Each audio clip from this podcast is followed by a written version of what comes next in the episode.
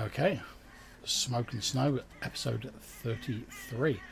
When last we left our heroes, they were exploring the Moss Dwarf village of Orb Swallow. During their travels around the Dolmenwood, they've discovered that this strange offshoot of the mages known as the Senna, this offshoot known as the Drune, were apparently responsible for bringing the Dolmenwood into this strange sort of pocket dimension that it currently inhabits, where winter and the cold seasons in general appears to have little to no purchase. And in fact, our very own Malcolm Harp was contacted by a, a frost themed elf maiden who explained that she wanted to try and see the balance restored because the, the hubris of the Drune had effectively thrown off the natural cycle because if there is a summer, there must be an autumn, there must be a spring, and there must be a winter. But that is no longer the case in the Dolmenwood. Our heroes are currently searching for a mythical blade known as the Green Steel or the Green Blade, which they have discovered or believe that the Drune used as a sort of conduit when they conducted their magical ritual to pull the Dolmenwood into its pocket dimension.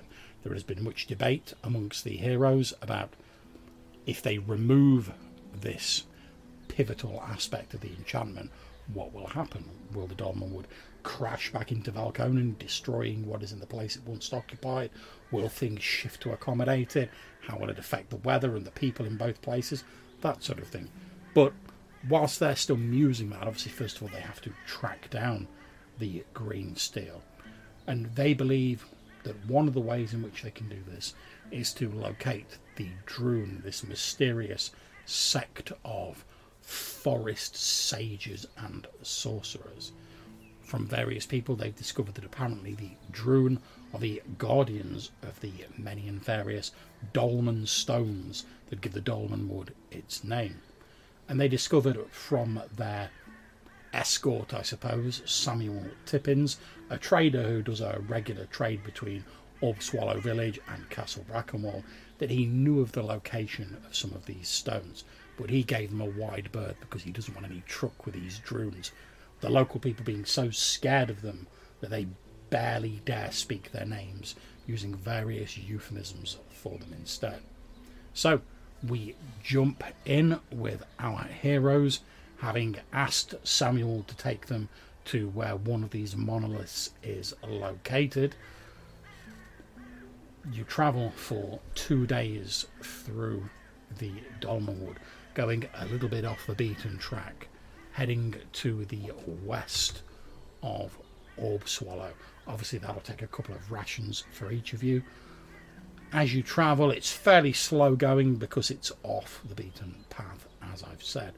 But eventually you reach an area where, having passed from the sort of fungal area of Orb Swallow into slightly denser woodland, you eventually reach an area about midway through the second day where the tree coverage starts to noticeably thin a little bit.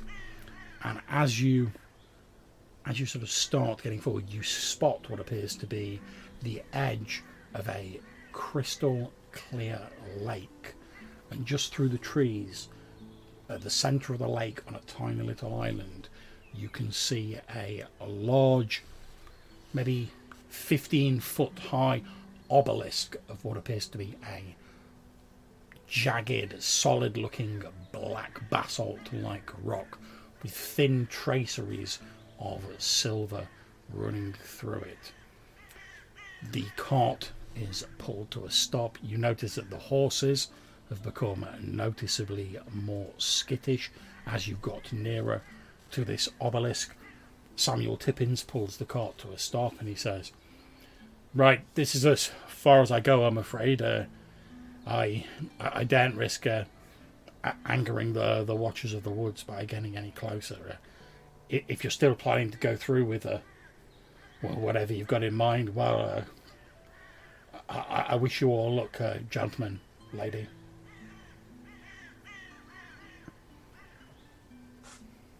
That Thank seems you very much for your Yeah. service. seems fair. I suggest you make your way before we investigate any further and you find yourself caught up in something you don't want to be in. I, I I'm going to. He, start, he basically, as you're sort of getting off the car, getting all your gear off, etc. He wheels the car around in a wide circle to point back in the direction it came from, and he says, uh, "Yes, I'm going to head back to Orb Swallow, finish my business there, and uh, perhaps if you're lucky, we'll we'll meet again either there or in uh, Castle Brackenwold. Uh, well, uh, I- wish you all the best." And that snaps the the reins, and his horses slowly start picking their way through the trees. The cart starts trundling off. As he goes, you see him sort of give a last like wave of his hand, a farewell, and then the cart sort of trundles between the trees and disappears. Uh, how far from the rock are we? You're just at the very edge of this pretty large sort of lake, I suppose you call it. Well, it's, it's not really a lake; it's more of a pool, but it's this island's in the middle of it, so like you'd have to wade across this pool to get it.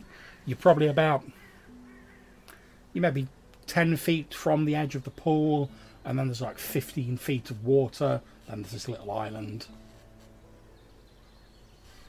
Um, how big is the circumference of the lake? The circumference of the lake, it's probably 50, 60 feet. Okay, so I would like to um, kind of walk around the entire circumference, checking for tracks or marks or anything uh, like that. Okay, no problems. Make your tracking roll.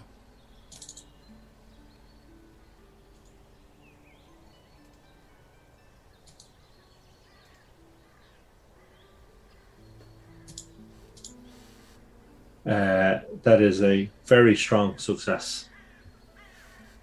Okay, lovely.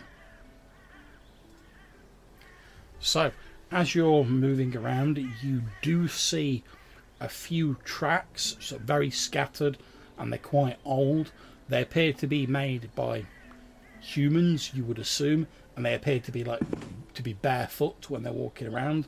You can obviously tell from the shape of like the prints. They're they're they're like a good couple of weeks old but with it being sort of fairly sheltered and sort of covered over here, and obviously there not being any winter or snow like you're used to, it's a lot easier to pick up the tracks here, particularly because the the presence of the pool at the sort of like the edge of it makes the ground a little bit more spongy and a little bit muddier. Okay, and are they coming and going? Yeah, Okay. And they're two, three weeks old, we reckon? yes, that's correct. Okay. Um, and how deep does the pool look? Okay, look at it, like I say, it's crystal clear, so you can see the bottom of it. That's not a problem. Looking at it, you you would estimate, and obviously there's a little bit of distortion because of the water and like refraction, but you would estimate maybe 60, 70 feet. Sort of like at its deepest point, obviously it sort of like slopes downwards from the bank. Okay. okay. Sorry, so that would mean we'd have to swim. We couldn't wade all the way. That's You would Yeah. have to swim, yeah. okay. And and what direction is uh, Malcolm looking at these tracks f- from where we currently are? Looking at the map, they're, they're sort of scattered around the pool. He's pretty much walked Oh, okay. around the pool. so they're all over the place. Yeah. I mean, I'm I'm happy to like just take off my armor and swim out to the have a look at this thing. I mean, But if- you think you think so, looking at it, Brock, that as long as you weren't sort of weighed down by like armor, as you say, it'd be pretty easy to swim over. I mean, there's no like currents really or anything Yeah, yeah. that you've got to worry about. and you can't sort of see anything particularly in there, like you know, fish or anything potential dangers. I'd say there's probably a, a few small sort of like little like Yeah. silvery fish swimming about, but nothing that immediately sets off alarm bells. Nothing like what we've encountered in the past.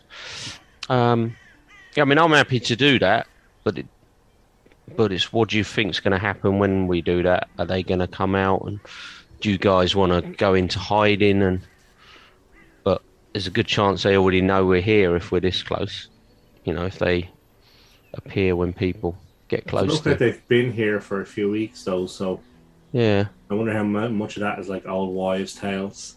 Um, I'm happy for us to hide if you want to swim out and see if Yeah. there's any sign of them or anything there that might attract them, and yeah, we can, uh, yeah, we'll just hide here and wait for someone to come, and you can examine it. yeah. We'll test. We'll test their uh, their rumors. So I'm going to take off my arm and give it to Lan, just Okay. to sort of keep hold of while while they sort of uh, hide themselves as best as possible um, in the undergrowth. Yeah, no problem at all. So you give your armor to Lan. You you walk up to the edge of the the pool. Let's say crystal clear water. You I'll test let- it with my hand. You, you test it, and it's it feels like very temperate. It's a little bit chillier than the surroundings, but like not so much that it'd cause you massive discomfort. You think perhaps if you were in the water for like a good long time, it might become an issue, but you know, I mean, given that the weather's fairly clement around here, as long as you're not planning on like treading water for like a week or something, you'll be fine. Yeah, I'll, I'll ignore that. I just don't see that even sort of an issue for myself with my uh, Yeah. ice ice walker sort of backgrounds. However, as you're testing the water, you know, you put your finger in it or whatever, you obviously you're sort of like looking into the water, and as you look out across the water towards this small island with this obelisk rising up from it, you see what appears to be like a pale shape drifting under the water, Mm. roughly human size, and as you as you sort of like focus on it and you look a bit closer, obviously taking all precautions, you see what appears to be the the sort of pale form of a beautiful young woman who appears to be sort of like half wrapped in various sort of bits of cloth, sort of tatters of cloth, and she appears to just be like drifting under the water with a face with a sort of like peaceful, almost like serene expression, as though she's being sort of like gently buffeted along by unseen gentle currents. And this this this creature or this person coming towards me as I've sort of approached the edge, or just generally just drifting. It slowly seems to be drifting towards you, but like I say, it's very sort of slow and meandering. It's not like you've touched the water and it's like straight towards Yeah. you. Well, I'll, I'll sort of hold my ground, but if it continues to get closer, I'll just take a couple of steps back to sort of almost allow it to come out if it's going to come out. Yep, you take a couple of uh, steps back, and indeed, as it sort of reaches near the edge, you can now see it more clearly.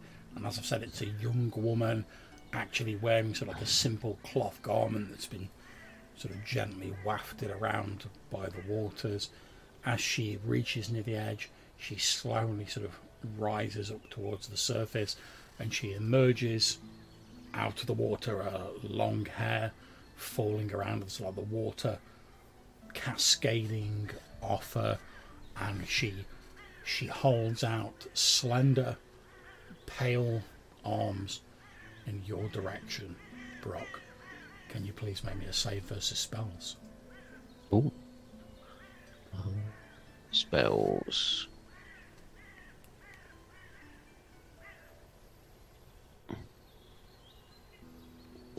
No, I can't. Okay, so the rest of you, and obviously during this, you can obviously take control of Lan as well, Brock, of course. Mhm. The rest of you, you see this pale woman emerge. She holds out these slender arms, almost gently towards Brock, and a sort of odd, almost like slack expression comes over his face. He takes a couple of halting steps forward, then his eyes roll back into his head, and he seems to like fall forwards almost in a faint. The woman, seemingly effortlessly, which is pretty impressive given how massive Brock is, just like catches him gently in her arms, she's like cradling him, holding her his head with one of her arms, almost tenderly, like you might hold a, a child or a loved one. And she slowly starts to sink back into the water, taking Brock with her. I mean, Lan will obviously instantly react to that. Yep. Um, so she'll just run forward, uh, and she'll just be shouting, "Let him go, you witch!" And she'll be just like trying to grab him, grab him back before. Okay. Make me a strength check for Alan. Okay.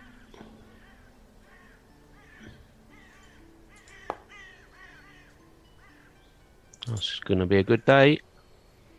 Okay, so she, you watch the rest of you as Alan grabs hold of Brock's foot, basically, but he's already covered in the spray of water that sort of cascaded out as this, this spectral maiden of the pool took hold of him, and her hands sort of slip off his muscular calves as she, as this woman, like slowly continues to sink into the water, taking Brock with her. Can I uh, run out and strike the uh, woman with my sword? I guess is what I'm trying to say. You most certainly can make an attack roll.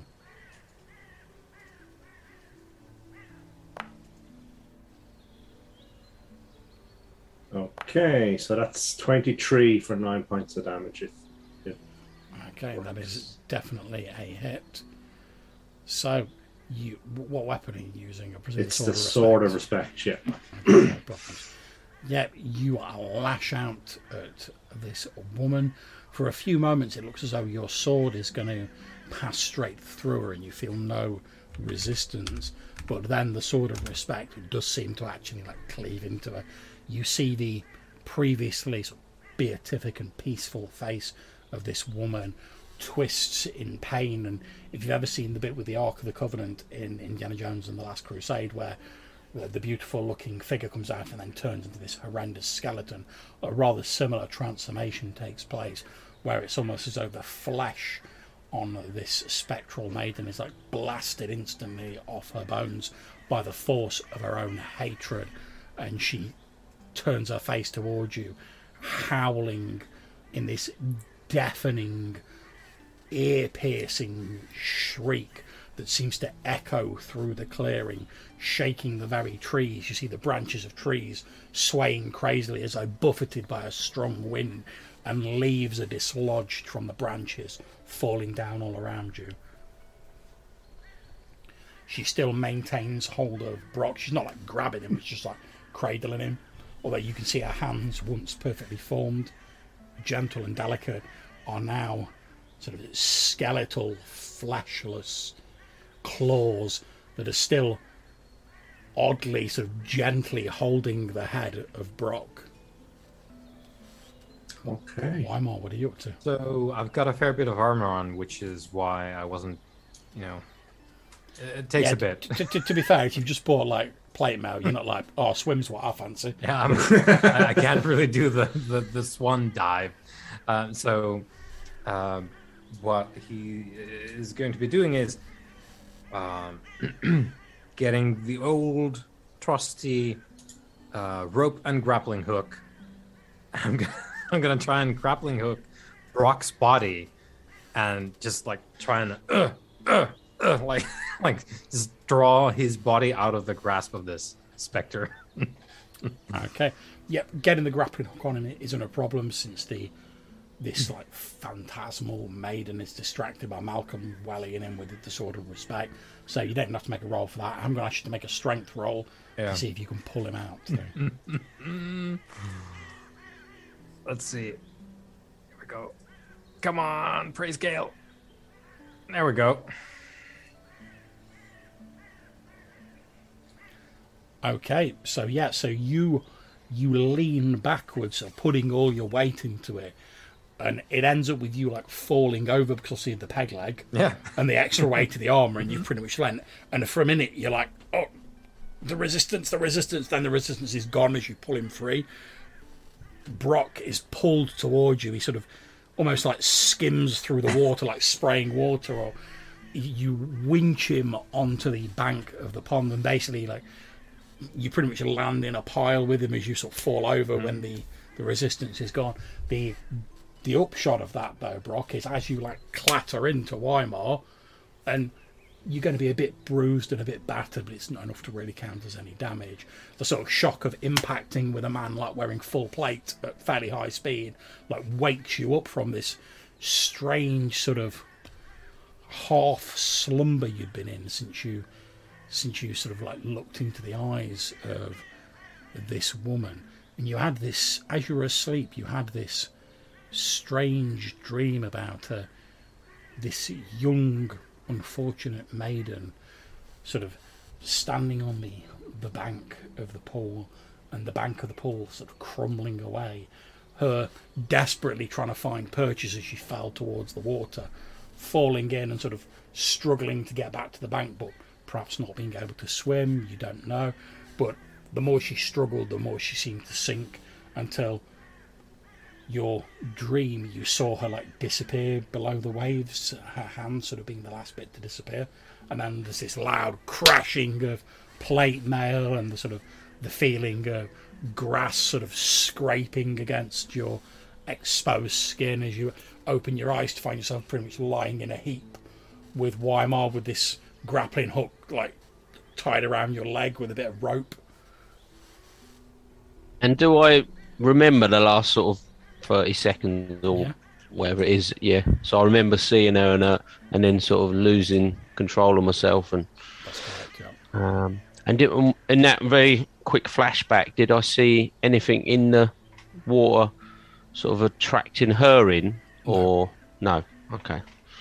Um, well, I'm just going to, you know, spend my next turn just sort of unraveling myself and getting back up and rushing over to help Malcolm and Lan at water edge. Okay. As you're doing that, the now cadaverous and skull like maiden continues to rise up out of the water until she's actually floating like a foot above the water. Her now battered and ragged sort of clothing that appears to have like rotted away, much like her flesh, sort of hangs limply with now thin rivulets of now putrid water dribbling from her and back into the pool. She throws back her skull like visage and lets out again this tremendous wail of absolutely terrible anger, but also there's a strange sort of haunting beauty about it almost. And I'm going to ask, can you all please make me a save versus spells? Oh boy.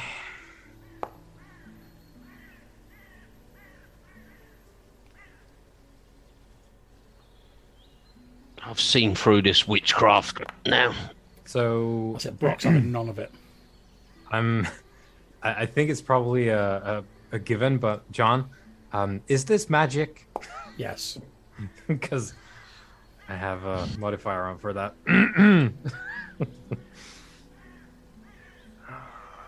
oh, it's built in. Nice. Okay, so I just click this and it should be fine. Yeah. It fucked me right up. Okay, so can you please roll me a d12? Why not?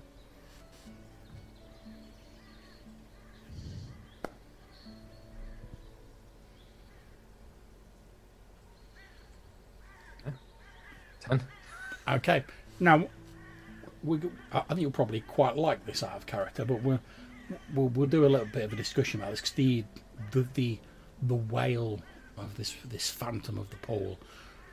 If you fail this save, it causes you to be stricken mad for d12 mm-hmm.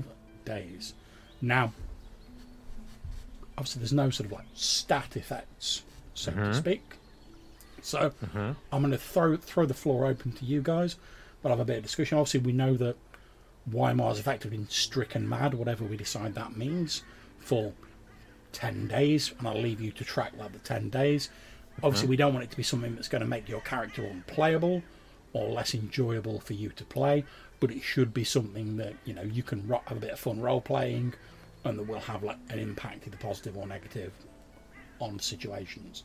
So I'm throwing it open, obviously primarily to yourself, Weimar, but obviously everyone else feel free to chip in because it's it's uh, the wail sort of exaggerates like your own characteristics to like bring out your inner madness. It doesn't like impose a madness on you. So in Weimar's case, like what sort of madness might he fall prey to, to for the next ten days? Yeah. If anyone has any ideas, um, we can talk about this as a. As I mean, I was wondering if we'd even noticed, to be honest. But Um, certainly the the talking to himself, the way he talks to the sun. oh yeah, that's a good idea. kind of came to me in terms of your inner, Yeah, yeah. it's Talking that to inner it. monologue, kind 'cause of it's- manifesting itself. There's like there's one that comes to me very quickly, and that's because of his sort of background in fighting against the the extremely religiously motivated people uh, back on the homeland, and that can go into some very very dark places. so that's where my mind went. Surprise to everyone, I'm sure. Um, but um, I, I do like the idea that he's going to sort of like externalize thoughts somehow and, and like vocalize, talk to himself. yeah. or Yeah. talk to other stuff like you know horses and carriages and trees and Yeah. um, Yeah, instead of talking to the sword, starts Yeah. talking to everything else, expecting every- everything- everything to talk back. Yeah, yeah. So sort of um, like his his like understanding of reality is is like includes an additional rule, which is that everything. It's, it's almost like he lives in like an animist reality where Yes. he's like, oh, I can talk to rocks because rocks are things that can talk back, right? Well, well, like you say, maybe it's like he's got that used to like the sword sort of being in mental contact with him. Yeah. Maybe for the period of this madness, maybe he genuinely does think like the rocks and the horse and the cart and whatever are talking to him. Mm-hmm. But obviously, you guys, you only hear Brock's side of the conversation. Yeah. No, that's good. That's good. Okay, and like I say, it's for ten days. I'll leave you to track that and role play as you see fit.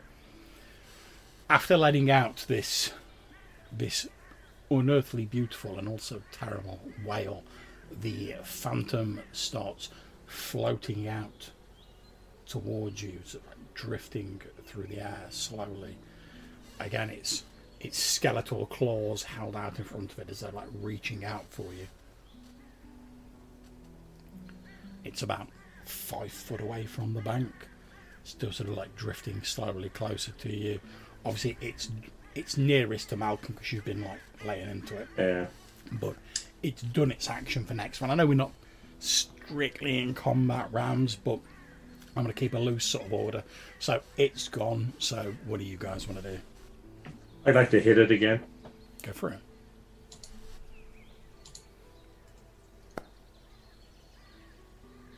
Uh, or not, as the case may be. Yep. So you you swing your sword at it. However, almost as though buffeted by a gentle breeze, it just sort of drifts back a little out of range of your your sword. The the withered and decaying fronds of the cloth about it sort of rippling as though almost as though the figure was still underwater, even though it's plainly not. Okay. Yeah, I'm. I'm also to rush back in now. I've seen the, the truth of this this creature. Uh, we need to put it put it to rest. So I'm going to run back in to try and put this thing down. Okay. Make your attack roll. Ah. 21, but it's only three damage. Every little helps, as they say. So, yeah, obviously, with your barbarian's ability to affect non natural creatures, you lash out at it and you see a thin trail of sort of this almost like spectral ectoplasm is sort of cut off this creature as you strike out at it, presumably with your spear. Uh, that was my two-handed sword, Okay, with your two-handed sword then. it's just uh, I rolled really bad on the damage. Um, and Lan, not knowing that she won't potentially be able to hit it, she will obviously launch an attack at it as well. Okay.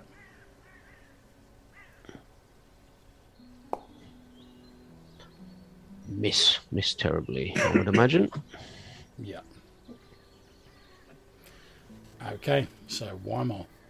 So how deep is the water where they're scuffling right now? Like, It's it's right on the edge, so it's like probably less than five foot deep. Like Still literally, not a great idea for if, me. you go. waded in, you'd probably be up to your waist. Yeah. Hmm.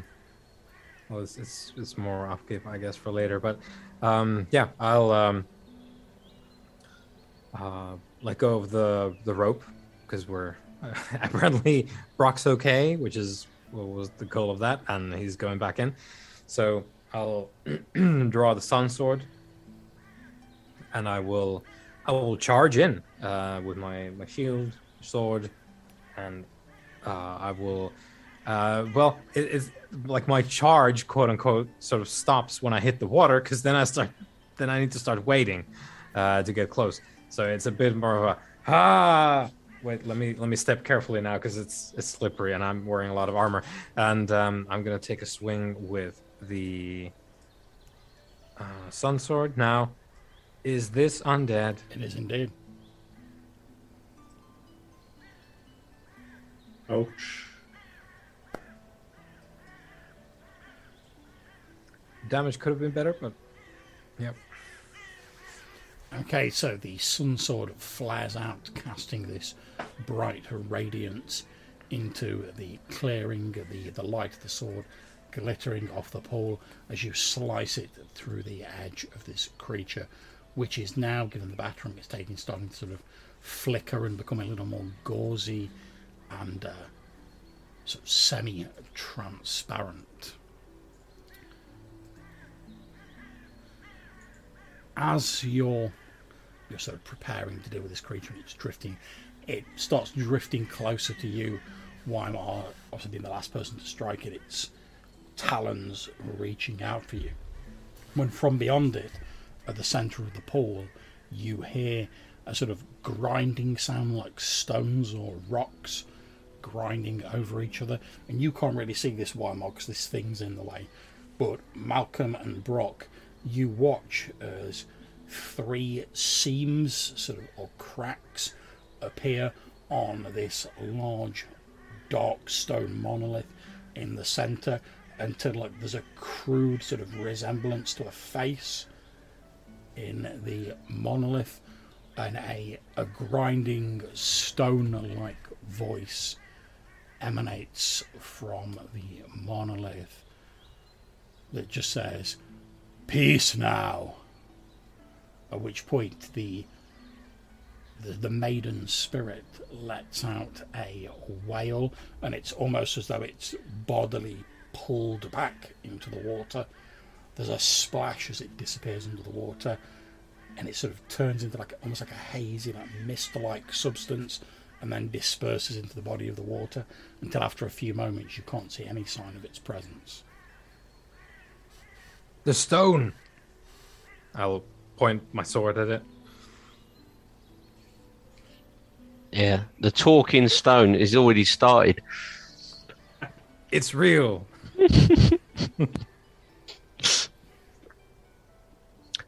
So is the is the face still there? Is Yeah. it still Like I present? say it, it's very crude it's just like a crack for a mouth and like a couple of like indentations for eyes mm. Yeah, I mean, I'll, I'll look to the other two and say, you know, this is more witchcraft. This is the Drune, surely.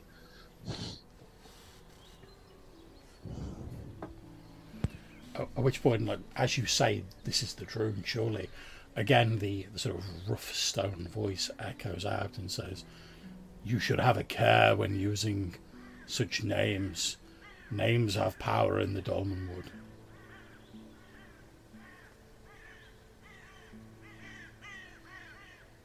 Might we approach? Of course. Um, so I will take my armor off, uh, tie my sword to my back, and I guess swim out to the island. Uh, I'm going to put my hand on his shoulder before he does that. And I say, "M- maybe tie this rope round your waist. Okay. And since the grappling hook's already out, I'll sort of I'll ask Wymer if I can tie it around him. Yep. And sort of and keep hold of it and feed it out as he if he's going across. Yep, you you secure the rope around your waist, wise precaution. Strap your sword to your back. You swim out to this small island in the centre. Now you're nearer. You can see that on the this sort of little grassy island, the stone actually rests on what appears to be a very sort of small, like dais, round dais of like crumbling sandstone, but it's quite difficult to see until you're close up because the grass has sort of overgrown it. And like I said, this large 15 foot monolith of like black stone with these fine, sort of like thread fine silver traceries irregularly running through it. And now, of course, this cracked stone face on the front of it. Um, so when I get there, um, I kind of want to say like, um, uh, greetings, thank you. We seem to have uh, upset the fair lady. Um, might we know who you are? The voice says, "The that unfortunate creature drowned by accident in this pool many years ago, and her spirit lingered. But she is a useful deterrent for those who would plunder the the resources of the Dolmen Wood. I am Audrun Hegral. Aldrun Hagal. Yep. Okay.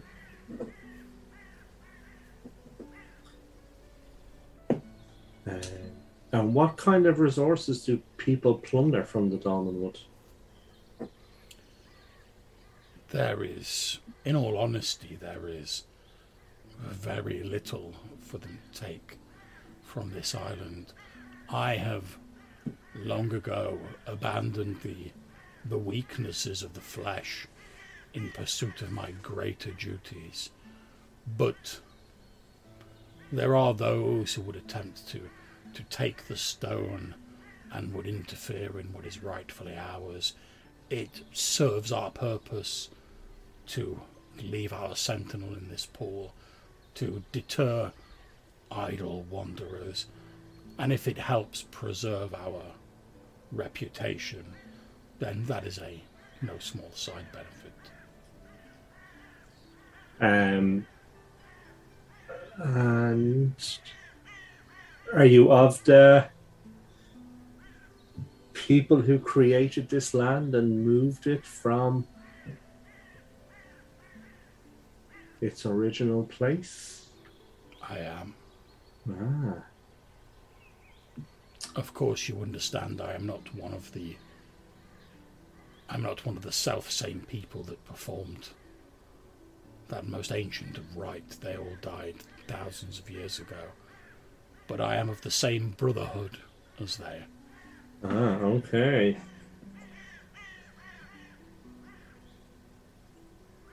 And what is your purpose now? I am one of the Audrune. We guard these sacred places, these stones, these monoliths, these dolmens that give the forest its name. Okay. We guard the dolmens and the lines of force that run between them. Okay.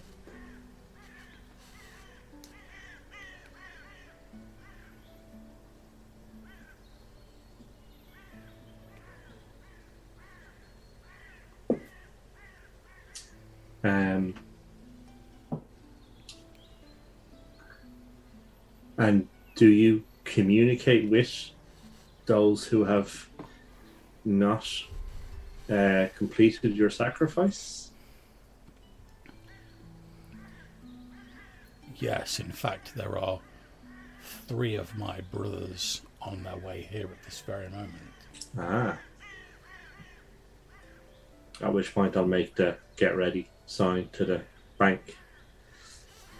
Um, Norm, do not misunderstand me. Normally, we would have, I would have allowed the, the phantom to, if not kill you, but deter you from further entering the clearing.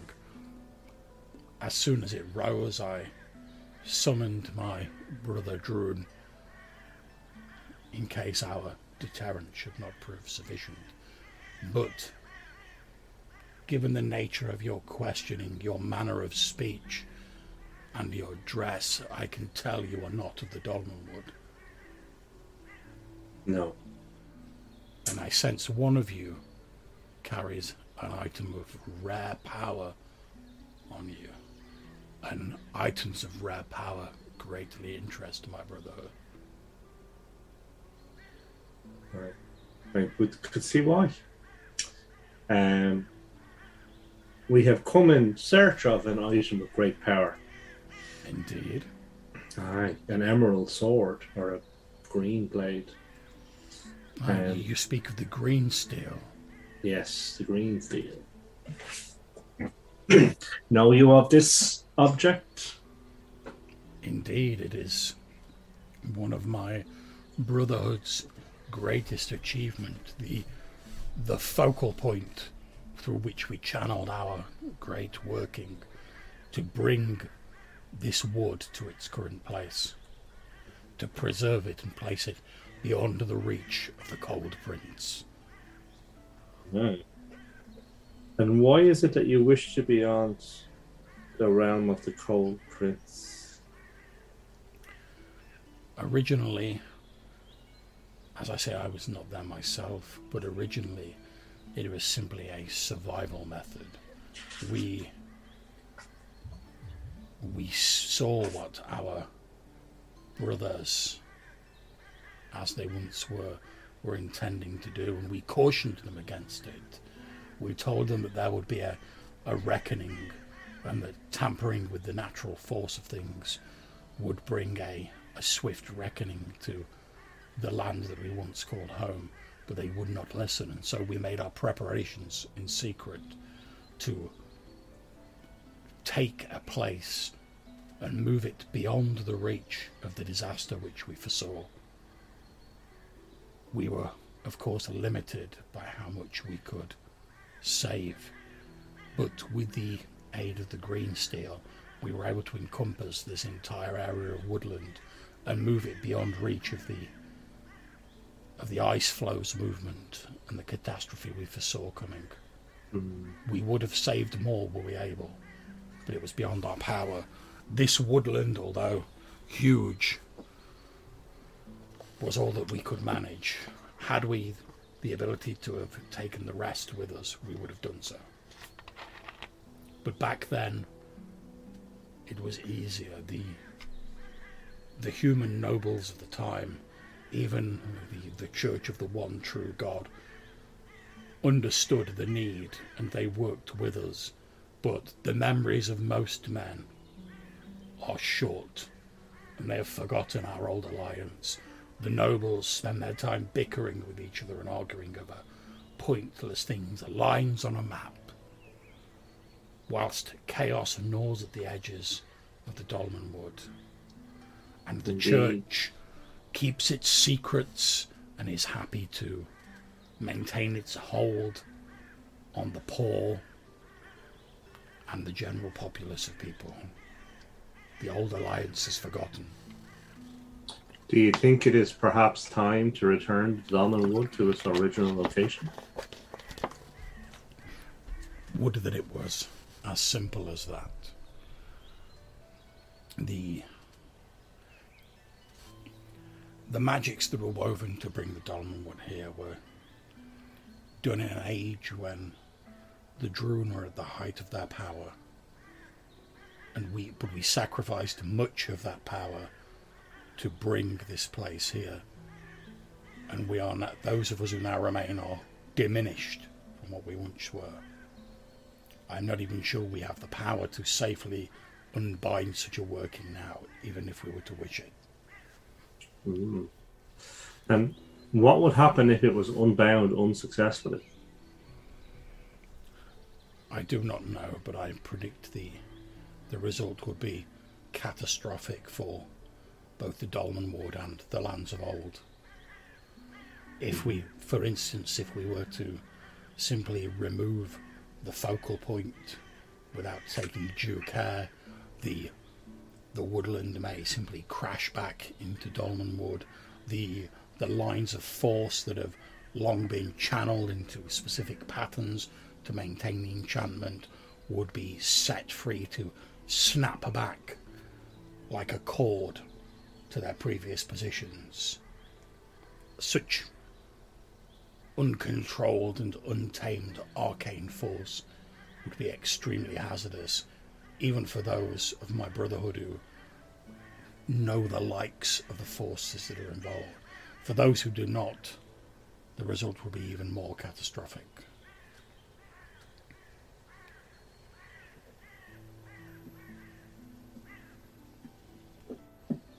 Um, do you know where one might go to see the green steel?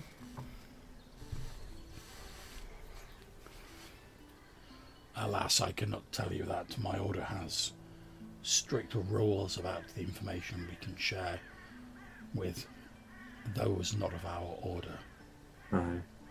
Especially in this time where the Chaos the Beast, Atanuwë, gnaws at the northern edges of the Dolmenwood, and much of our energy is expended preventing the incursions of his creatures into the woodlands.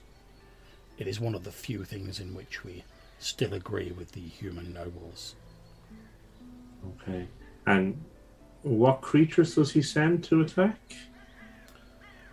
At, whilst Atanuwë is not a god as such, although it would like you to think otherwise, it is a formless, powerful creature of chaos, and those creatures that harbour chaos taint deep in their souls, it calls out to them, it draws it to their banner. You need only look at the disease ridden corruptions of the Crookhorns that its mere presence creates.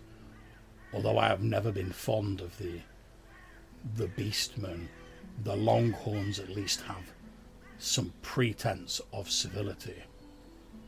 Whereas the Crookhorns are little more than diseased ravagers seeking to tear down all around them as their own bodies slowly fail to their eternal corruption. Hmm. Um, and your brothers who come, um, do you think that they will let us pass in peace? Or do they seek to take the object of interest by violence or through violence?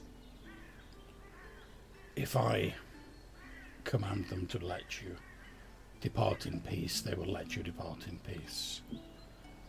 I am the senior member of our brotherhood here. The, Okay. although we are much reduced, the position of our Drune is still respected amongst our brotherhood. The sacrifice of those of us who give our lives to protect these sacred spaces throughout the woods is respected by those who have more freedom in their wanderings. And tell me, will you ask them to let us pass in peace? Of that, I have not yet decided, although I am greatly enjoying our conversation. Hmm. Interesting. And tell me, um, the Aldruin, are they the upper hierarchy of your brotherhood, or is there a, a hierarchy above that? There is the, the head of our order that we follow, and there is not a, a strict hierarchy as you might mean it, but we all have our roles within the Brotherhood, due to the sacrifices that, although not all our Drune have abandoned the physical as I have, we have all sacrificed to protect our particular charges. and we are all bound to remain with the areas that we protect. And because of that sacrifice, we are respected by our younger brothers. Um, and do you think your head, the head of your brotherhood, would treat with us? It is extremely unlikely the the head of the Drune is involved with far weightier matters than, forgive me for saying so, strangers wandering through the Dolmenwood. If you if you perhaps proved your worth to the Brotherhood, that might change. But it is a rare person indeed, even amongst the Drune, who receives an audience with the head of our order. Hmm. And how might one prove themselves to the brotherhood? It is our belief that most people throughout the lands are ill equipped to understand and to use items of power. As I've said, the memories of men are short. They use such items for petty means. We collect such items. We guard them and preserve them for when they are needed and ensure that they are not used by those who are unready for them. If you were to perhaps recover some items of power and gift them to the Drune, that might see your reputation amongst our brotherhood rise. Did you have a particular object in mind?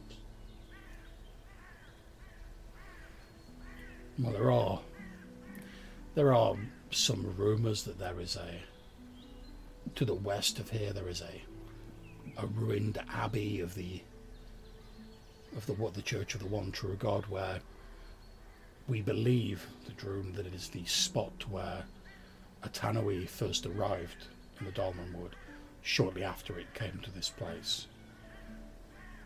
One of their holy men battled the the creature there using a great and powerful weapon. Although not able to defeat Atanuwë, he was able to wound it which drove the Chaos Godling to the north, the fringes, the northern fringes of the Dolmenwood, and caused it to, even now, it still is healing from those wounds, causing it to move slowly and at far less power than it might otherwise wield. That is why it draws creatures to itself, because it does not yet have the power to stride forth in person. Apparently, this weapon as the the holy man lay dying from his wounds, one of his seconds took the weapon into the woods and it has since been lost. It is said by many in the woods that there are clues to the location of this weapon in the abbey itself. My own brothers have investigated the ruins, haunted though they are, but we have been unable to find anything. But we are unfamiliar with the ways of the church. Perhaps, as outsiders, you might have better luck. I do not know if you are followers of the one true God. We are not.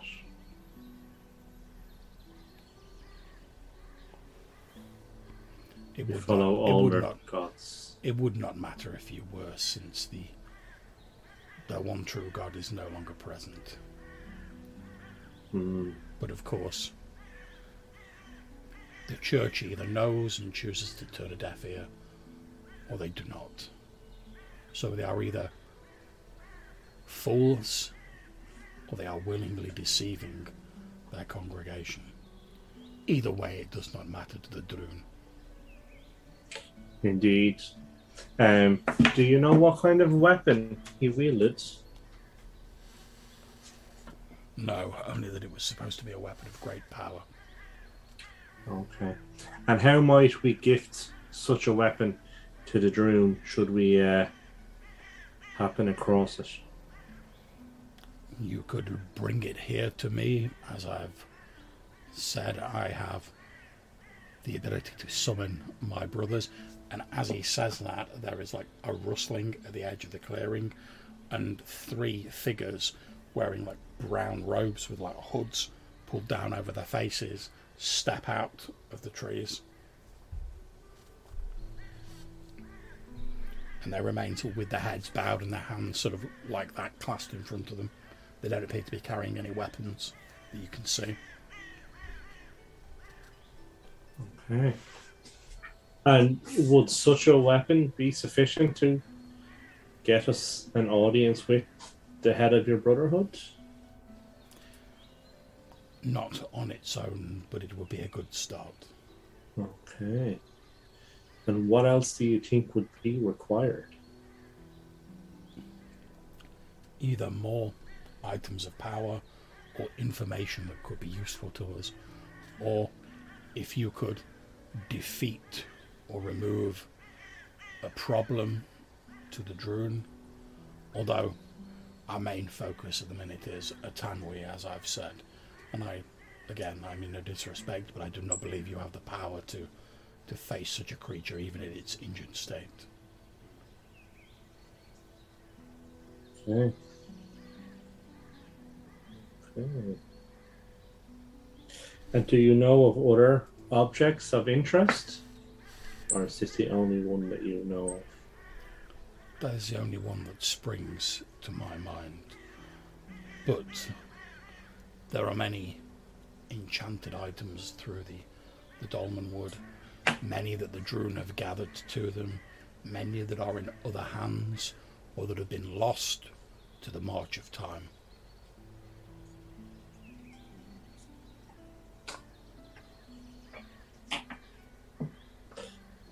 Okay.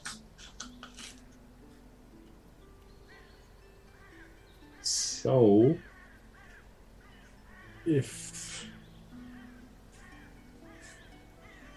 if we agree to visit this abbey and perhaps look for this object, would that be sufficient for you to let us pass in peace, or do we think violence is needed? If you give me your word that you will attempt to seek the item, I do not believe anything is to be gained by spilling your blood in this clearing. or the, bro- the blood of your brothers, which is most likely what would be spread. Perhaps. Hmm.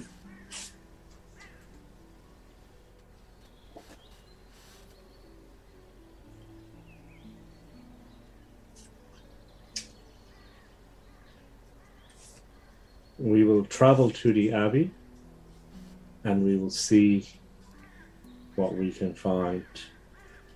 And I will make no promises beyond that. Very well.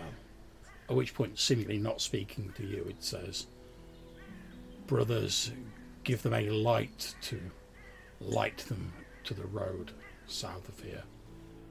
Once you reach the road, continue west for a day, and you will reach the. You will reach a human town. Two days beyond that, you will find the Abbey ruins if you continue to follow the road.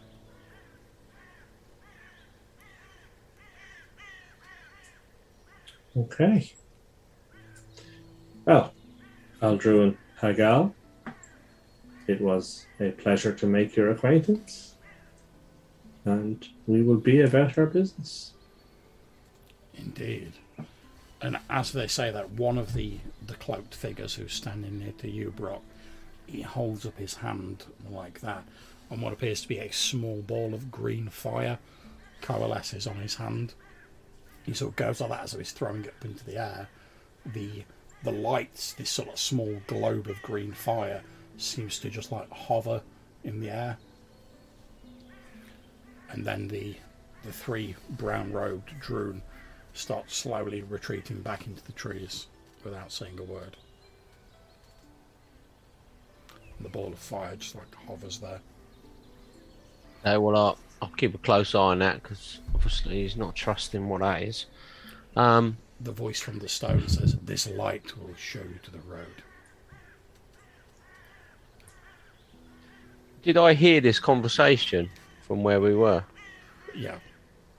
Okay, because Brock sort of picked up on the fact that this this this stone said that this woman unfortunately drowned in this this water, and and from that flashback, is that what it looked like, or did it look like the water was dragging her in and sort of? Yeah, it, it looked like she drowned fairly normally. You know, like she, she obviously couldn't swim. She sort Right. of, she got in a bit deeper than she intended. Sort of slipped a bit, panicked, started thrashing around, and sank. Okay, uh, it, it sounded at first like it was, you know, s- some sort of magic or something was dragging her in rather than. So it did look more natural and a bit more Yeah. of an accident. Okay, all right. I was just picking up on if he's lying to us, basically. Okay.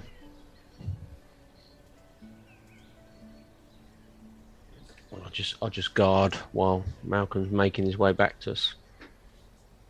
Um, cool. So I'll swim back over, get my gear. Um, does the light, like, as we walk towards the light, I'm guessing it moves and then we follow it? Is that?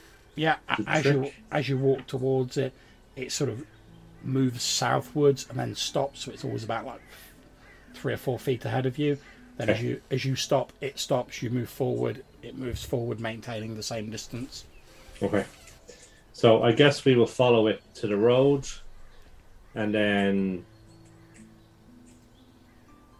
I guess we will head west towards Prigwort. Um, and maybe stop in town, um, have a rest, have some uh, food, and perhaps a conversation about where we go from here. Um, Okay. How we how are we doing on rations on the rations front? Whilst we've been here, are we? I'm assuming we still have, we brought loads and we have plenty. I don't know. We didn't bring our ponies through, but I'm presuming we brought enough for a few days, and we picked up some in the market as well. So, Yeah. Um, uh, sorry, Weimar. So we've gone to Prigwort, um, and we are, I guess, about to settle down and have some food and a conversation about what's next. Um, so Malcolm is inclined to go to the Abbey for the want of anything else to be doing, um, but super sketchy about handing over strong magical objects to the Brotherhood. Um, but I don't know how else we're going to find out where the sword is unless we potentially keep heading west and keep heading west and, and hope the sun sword can sense the green blade. Yeah, I suppose sort of going about uh, will eventually lead us to something. Uh, Yeah. The Abbey might have something to. Mm. Uh, yeah, I mean, as a sun sword, is it is it got any more idea since we've been at this monolith thing and where the powers may be greater and we've been talking to this thing? Is it worth like, asking the sun sword if there's any more idea of you know where this other sword might be? Is it helping to ad- locate it? Oh, I'll, I'll, I'll touch the pommel and I'll, I'll ask. So, what did, what did you, did you sense anything of, of significance at the uh, monolith? Well, from what it seems to me, says the sword, uh, it seems as though the what they're saying about the the, the, the green steel being used as the uh, the focal point for this enchantment would seem to make sense. I mean, it seems to me as though part of the the, the power of the, the green steel is being dispersed along these lines of force, and that is why I'm having trouble uh, zeroing in on it, you might say, because I'm whatever these lines of force are, I'm sensing the the power of the green steel that is within it. Uh, it seems to me that that the further west we go, the the, the stronger my sense of its presence is getting. But it's still very difficult to tell exactly. Like I say, its its power has been dispersed throughout this place and is almost acting like a a web holding this this place where it is currently. So I presume this is the, the sword talking, which means the Weimar's talking. Yeah. Yeah. So I'll, uh, as as the sword finishes, I'll say, I would be inclined to concur with with the good sword here. Um, it is it is quite apparent to me that whatever they have done to put these way lines uh, and, and imbue them with great power, the land itself here is alive. Uh, in ways that I don't think uh, Valkonnen was. And I don't just mean the snow. Um, there's a lot to be learned here from from the land. Uh, I feel the way lines very interesting. Um, towards the west, then I would think, uh, taking note of any I suppose, uh, remarkable uh, natural features, would you say? Okay. Or more stones. Or more stones like that. More stones. Okay, so following this this ball of green light that one of the Drunes summoned, you follow it south till you get to this uh, this well-worn road that you've travelled previously, and as it reaches the road, the the light appears to fade and dwindle until it's first of all just like a small mote of green and then it vanishes.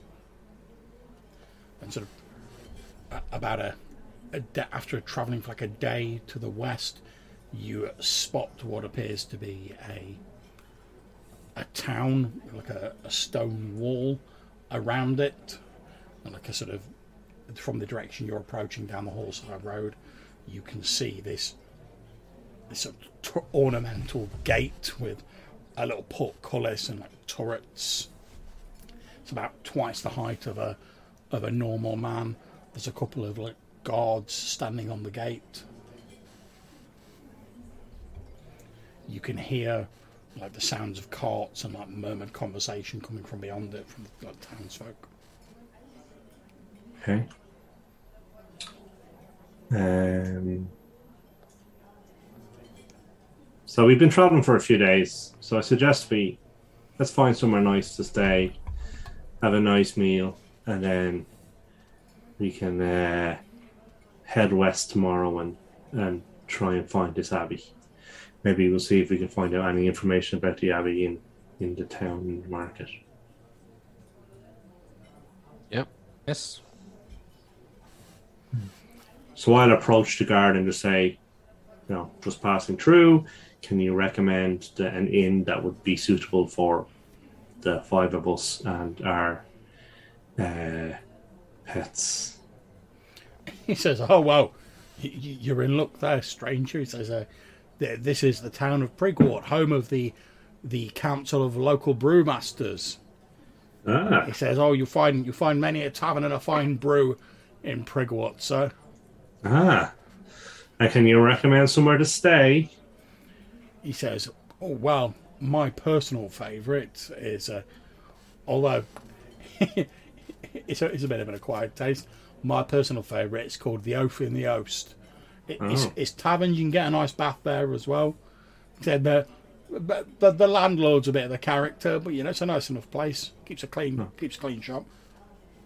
Okay, and can you maybe give us directions? Oh yeah, of course, uh, not a problem. He says, right, if you just if you had down the main thoroughfare through the town here, take the take the street to your right, keep following that until you get to the the, the market square, the, the town hall's near there.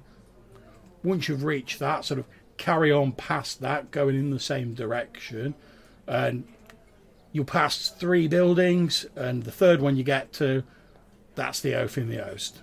Okay. Cool. Um, and while I have you, um, is there anyone in town who might be able to give us some information about uh, an abbey to the west of here? Anyone who might have visited it or we've heard it's haunted? He says, "Oh, well, um, Abbey." He says, "Well, I expect you're. Uh, I expect you. I'm not really. well, Obviously, I'm.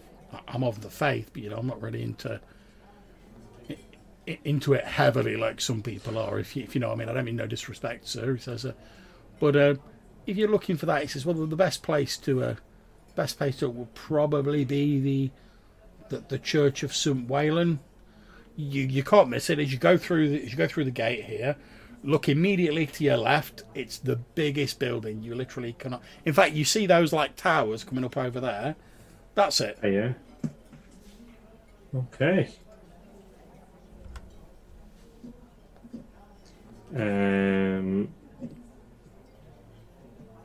yeah if you probably ask if you ask there they'll probably have to tell you something about it um, the old uh, Re- reverend mother smunk might be able to tell you a bit about that uh, She- okay. She's, she's a bit of an odd, odd sort, but um, you know, pr- pretty much everyone visits the church, even the in the older brewmasters. You know, hoping to get a a bit of a blessing and get their prayers in and whatnot. So, yeah, I mean, she, she's well, God, she's been here since I since I was a lad. If anyone knows anything about uh, some old like ruins, it'll be her. Okay. Um, and, and then tell me, is there anything of interest in the town that we might want to check out as strangers in your land? He says, "Well, that, that depends what you're looking for, sir." Uh,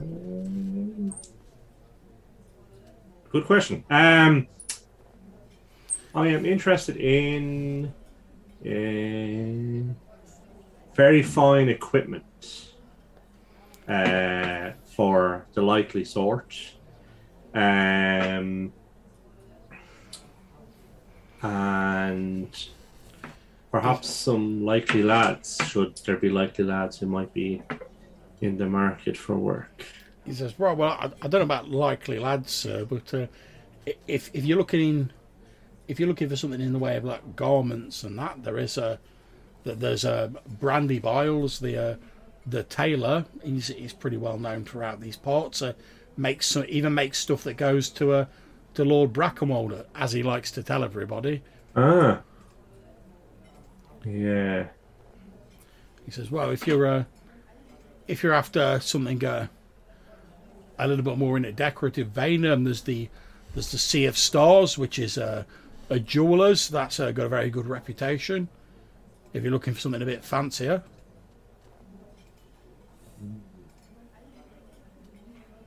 Sea of Stars. Yeah. he says, yeah, well, obviously we've got a we've got a, a herbalist. Uh, there's old uh, there's old Bag Manor, uh, but um, the, the Droogs don't really get out very much. Uh, you know, they're, they're an odd sort. Uh, if you're looking for a bit of local colour, though, uh, sir, uh, you might want to uh, you might want to check out the the bag wall just to the north of here. Okay. That sounds interesting. What is that?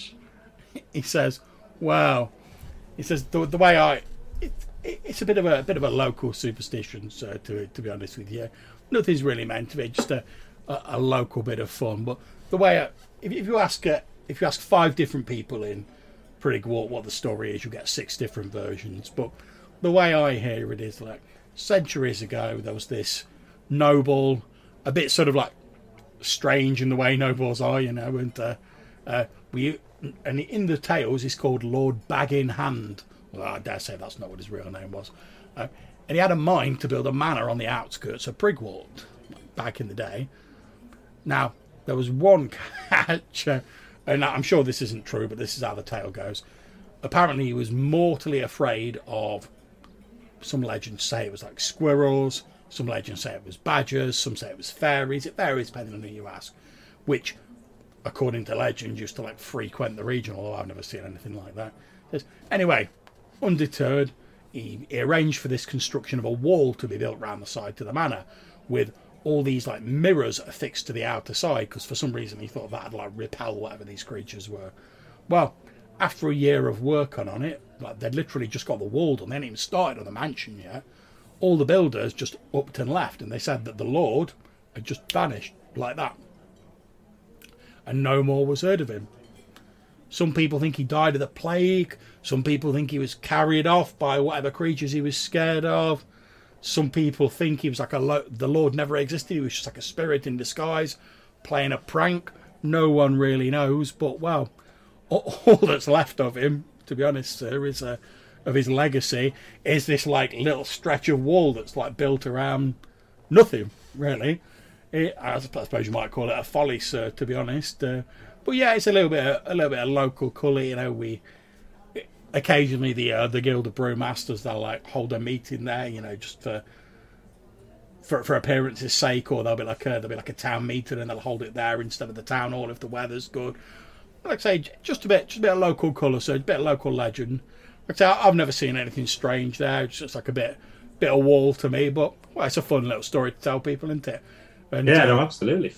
As is the way with these things, like I say, you ask, you ask different people, they'll tell you different versions of it and different variations. But that, that's the gist of it, sir. Ah. Well, thank you very much. Oh, you're welcome. And sir. I will toss him a gold coin, and he catches it. And he's like, "Oh, thank you, sir. Much obliged." I guess we should head for the church unless anyone wants to do something else. I mean, seems a good place to start, certainly. As you sort of start to walk off, the, the same guard says, "Oh, and by the way, sir, if you're uh, if you are stopping and staying in our, our lovely town for a bit, uh, I'd advise you to try some of the, the the sort of specialist like local brews. Some of our more popular ones we we export to like Brackenwold and other places around the Dolmenwood, but um, some of the more specialist ones, you know, that are more difficult to transport. Well, you can only really get them in Prigwort and in the the taverns locally. And well, it, it's what we're known for, basically. So you know, well, one of them, one of the things, anyway. Ah. Well, we'll definitely try out a few as we go. Well, I hope you have a good stay, you and you and your companions, sir. Thank you very much. A good day to you. Good travelling. And to you. Cool. So I think we want to head for the church, and I guess we'll knock on the door or open the door and walk in, depending on what kind of church it is. Okay, that is not a problem at all. So you make your way through the the turret gate, and indeed on your left, as you enter, you see this large, almost gothic-looking stone church. There, next to it, there is a, a small sort of inner wall that's sort of like built on to the the main town wall. There's like a little wrought iron gate, and beyond that you can see like a, a sort of like remembrance garden with a little path running through it. There's lots of gravestones for townsfolk with like neatly trimmed hedgerows and sort of freshly mown grass, uh, a few flowers dotted around. It looks very pleasant and very well kept.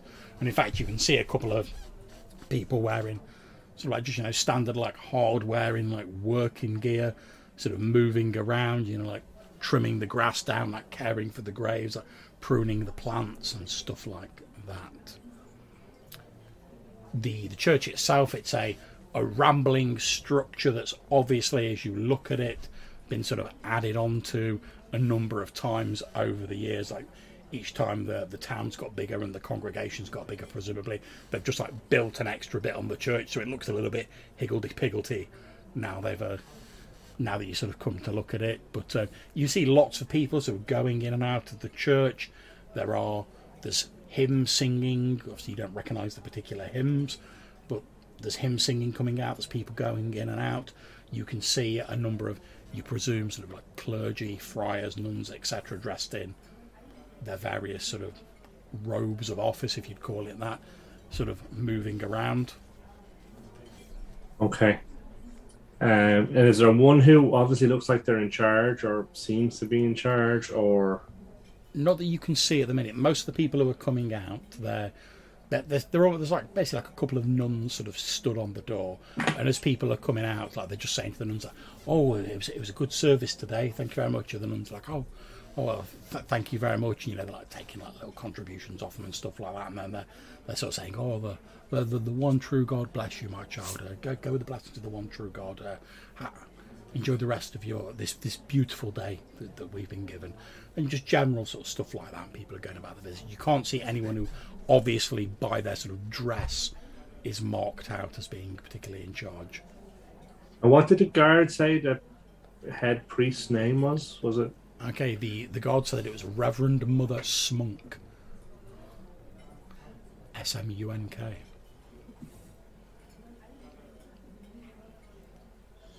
Um, so I'd like to kind of, you know, when there's a, a moment of, of peace, approach one of the nuns and just explain that we are newly arrived in town um, and we are seeking an audience with the Reverend Mother Smoke. Okay, so you you walk up to one of the nuns after she's just like to say goodbye to some people. She she turns around to you and she says, "Oh, good good morning to you, sir. Uh, a blessed day that the one true God has given us this day." Yes, a fine day indeed. Um, And t- tell me, sir, have you heard the word of the one true God? I have not. Um, uh, but alas, my my needs are a little bit more pressing than that. Um, Oh, sir, surely. And she says, like in mock surprise, she's like, "Oh, sir, surely you cannot mean there is something more, more important than the the salvation of your very soul, sir." I do not think your one true God can salvage my soul.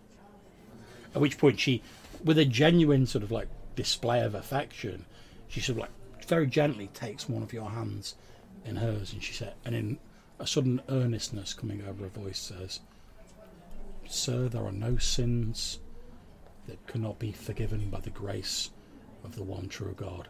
All that is necessary is the desire to be saved for, for the one true God. Sees the light in all of us." It is my desire to be saved by another. Um, She says, "Well, if you obviously like misunderstanding what you meant." She says, "Well, if you if you'd like, I can understand if I, I'm only a, a junior member of the clergy, of course. Uh, if you wish to, if you believe that your particular case requires someone of more seniority, of course, we, we will do all we can to, to help you." uh, yes, perhaps the Reverend Mother Smunk might assist me for a moment or two. Yes, yes, of course. Um, she's uh, she's inside with the uh, with the children. Um, p- please, please follow me. And she starts like leading you into the church. While this conversation's going on, what are Brock and uh, the wheelmaster up to? Oh, uh, Wymore puts his disguise back on.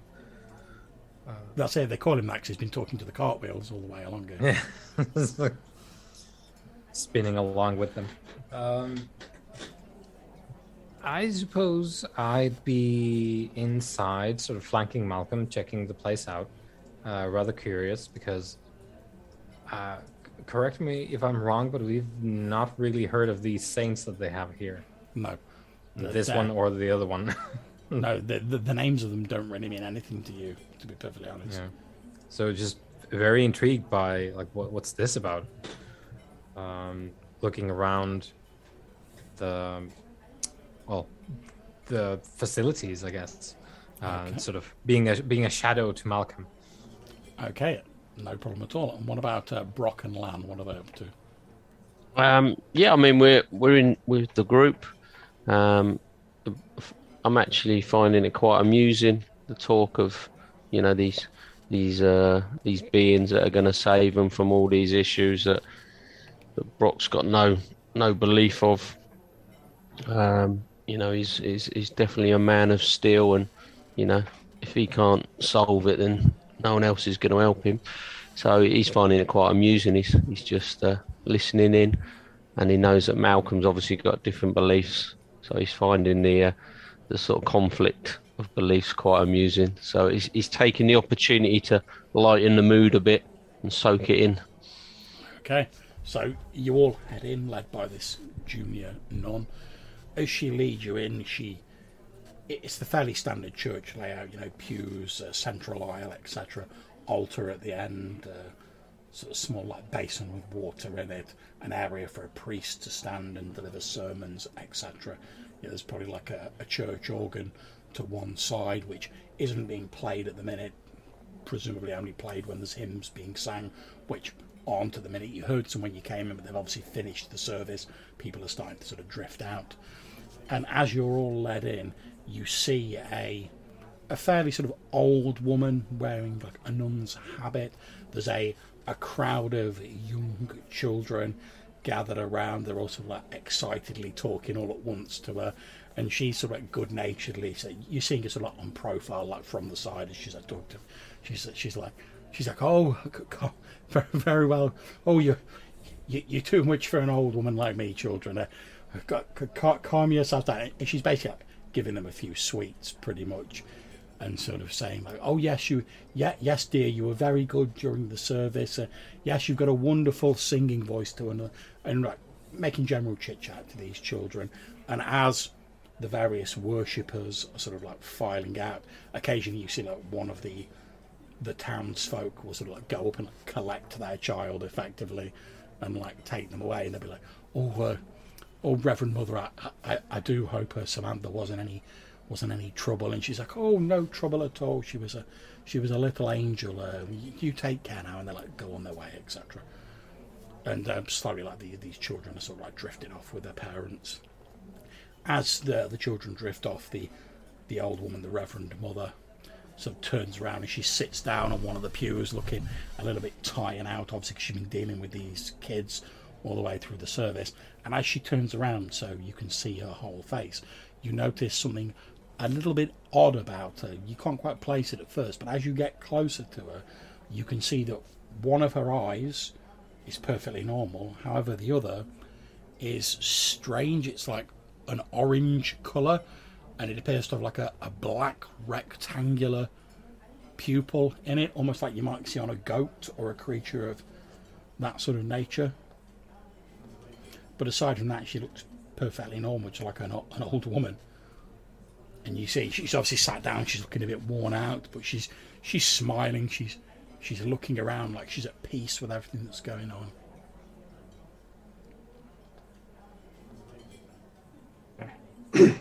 and the nun who was bringing us in has left, has she? Yeah, she she basically sort of gestured at the woman and said, "Oh, that's the Reverend Mother there. I, I, I don't want to impinge on your uh, your talk her. I'll, I'll leave you to your business. And then she sort of made herself scarce. Okay, so I will approach the the reverend and, and I guess indicate the seat beside her and ask her, is it okay if I sit down? She says, "Oh, oh yes, dearie. I'm just, I'm just resting my old bones for a spell. You, you have a mm-hmm. sit. There's plenty of room on this bench. You have a sit down there." Yeah. Um, the nun said that you might be able to assist me with some um queries I have. Yes, well, well I have been around there a, a, long time. I think the only thing older than me is probably the church with Saturn. And she, she chuckles to herself and then she says, uh, so, "Oh, would you like a sweet, dearie?" And she like basically no. she she takes out what look like some like hard candies and like a hand out of like a pocket and like holds them out. Oh, what, what, what no. about your what about your friends? And she like holds them out to the rest of you.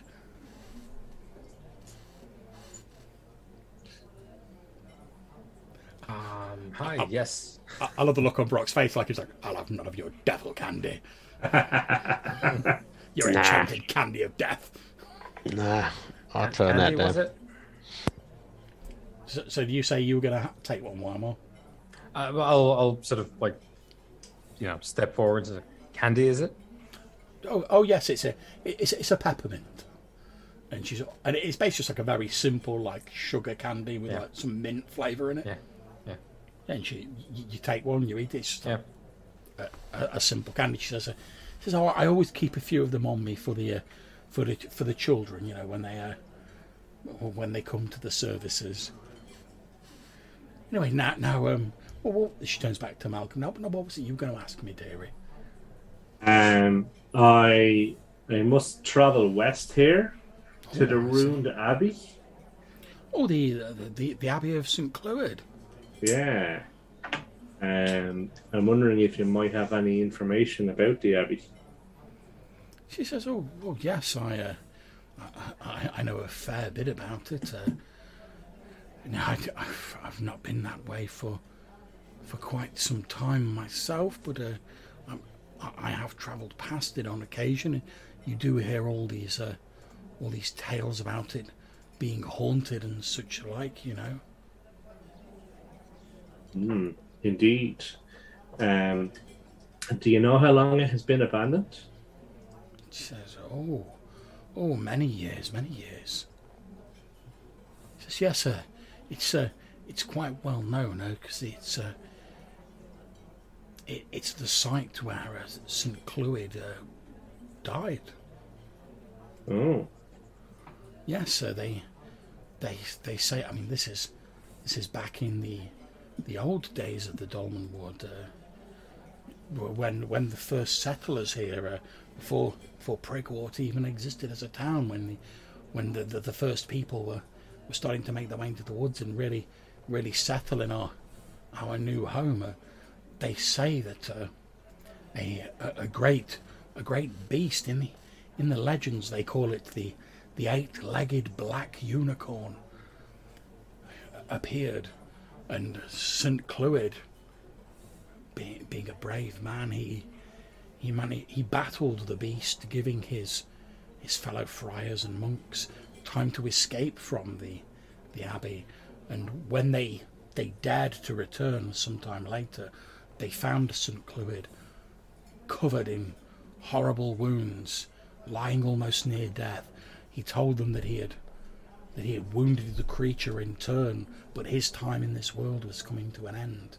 He he pressed his he pressed his magical sword into the hand of one of his most trusted priests and told him to told him to take it from the abbey.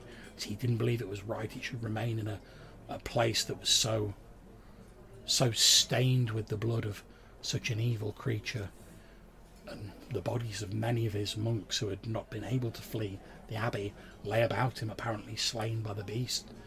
And with the, as his his trusted confidant swore that he would take the he would take the sword to a place of safety. It is said in the legends that St. Clewd smiled, being at peace with what he had done, and breathed his last. hmm Do you know the name of his favorite who took the sword? Alas, no, I'm afraid not. Uh, It's it, the, the abbey. I mean, it's a little more than ruins now. It's it's not been occupied for some time. It was said that after the, it was thought at the time that the the presence of such a creature and all the the death that had occurred there had sort of tainted the place, and the the church chose not to attempt to restore it, reassigning the various priests and friars to to other abbeys and churches around the Dolmenwood, and the the abbey itself was left there as a as a monument to that battle. The, the legends say if you if you go there at night, you can still hear the the shades of those monks and those priests who were who were slain by the creature wandering the hallways.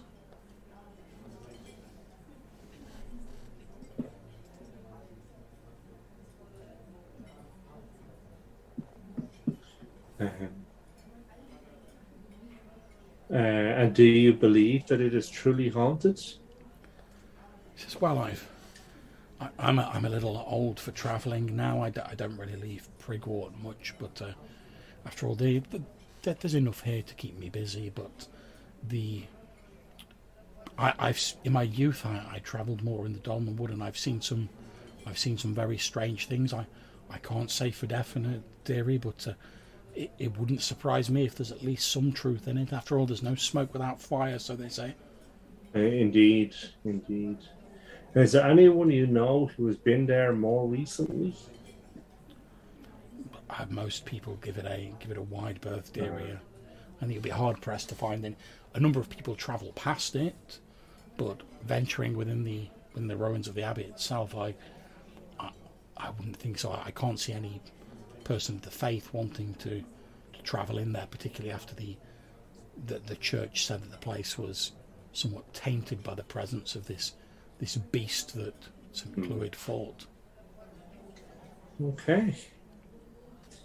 Well, thank you very much for your time, and I will leave you to your your Oh, peace. not not at all, dearie, not at all. It's a, it's it's nice to rest the old bones and uh, to talk to some new faces. Don't get me wrong, I, I dearly love all the people of Prigwort, especially the children. There, they're they're simply darling. But the it, it's nice to see some new folk and uh, get get some new news.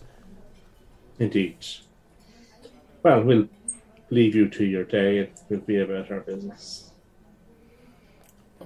Well, uh, have a pleasant day, and uh, may the may the light of the one true God smile down on you.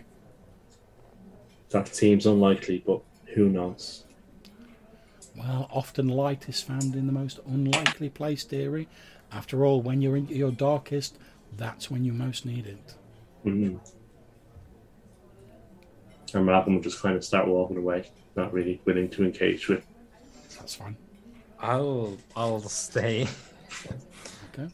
and um, I'll, I'll sort of step forward and um, say, so um, we have been here but for a moment, but um,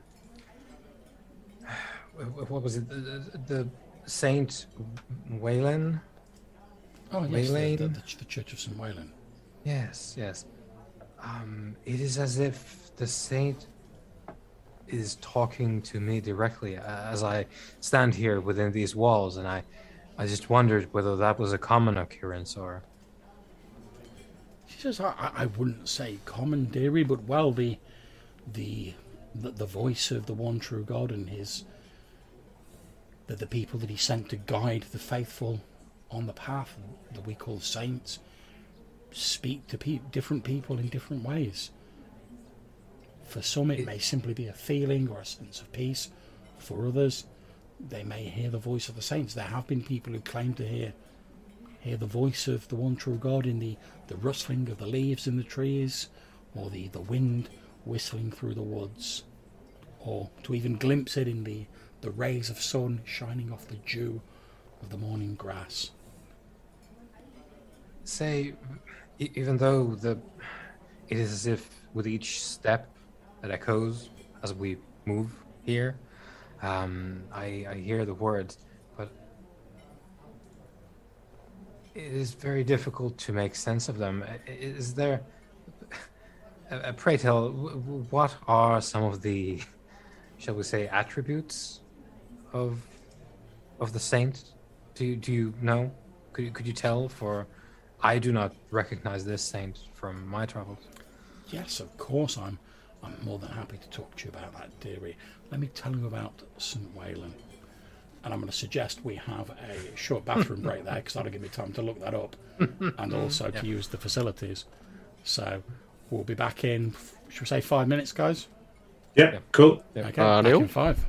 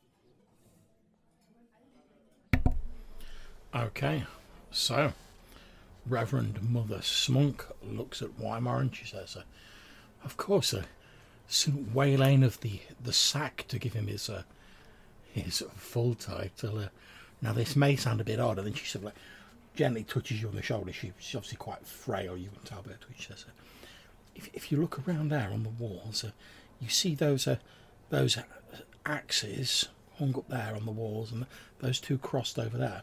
Well, that's because um, St. Wayland is the the patron saint of executioners and axe grinders, but also the saint of mercy of those in power. Now, according to the, the tales before he was canonized by the church, Wayland was accused of treason against the, the crown and of evading the king's taxes.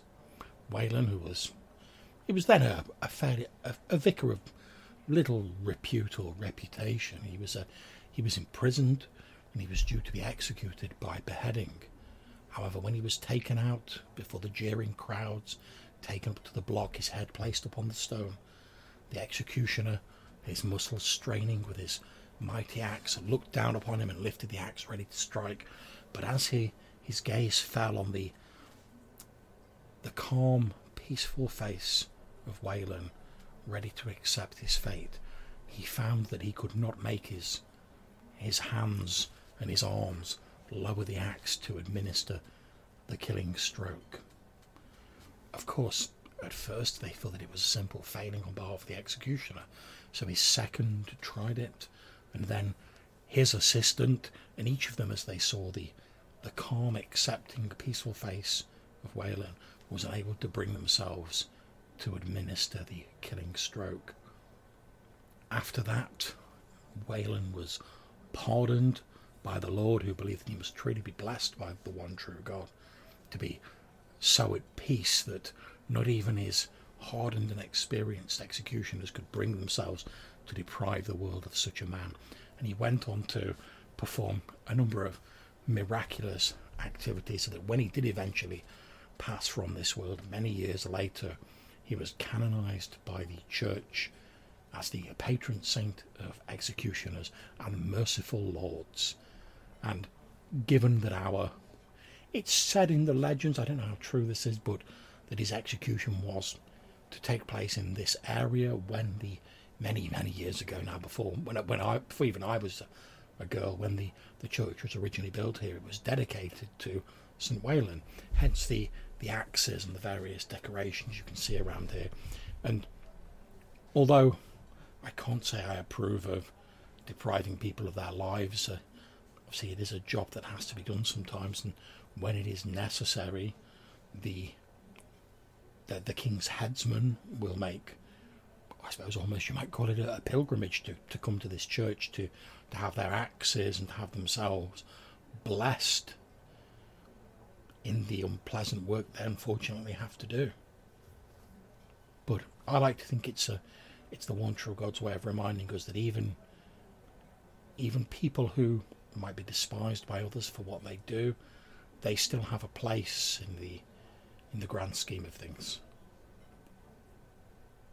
I nod along the story, and uh, as she finishes, I'll say, "Yes, it, it sounds like there's a, it is a story with many faces." Oh, indeed. Now, uh, now, as for Saint Clewd, the, uh, the the saint of the uh, the abbey that your friend was talking about, or, or I suppose I should call him Saint Clewd the Refulgent to give him his uh, his full title. Well, uh, he he's the perhaps due to the incident we've talked about, he's the the patron saint of repentance and devil slayers, but also the patron saint of goldsmiths and of judges. He's chief amongst all the saints of, of the Dolmenwood. He the, the number of miraculous things he is supposed to have performed, um, up to and including the the battle with the the great dreaded black unicorn, led to him being raised high in the in the pantheon of saints throughout Dolmenwood. a very worthy uh, individual to have been uplifted. So, Indeed, and I mean some of the some of the people around this area they, they, they simply know him as the judge. uh, no doubt, close associate of the axe grinder. Well, well yes, yes.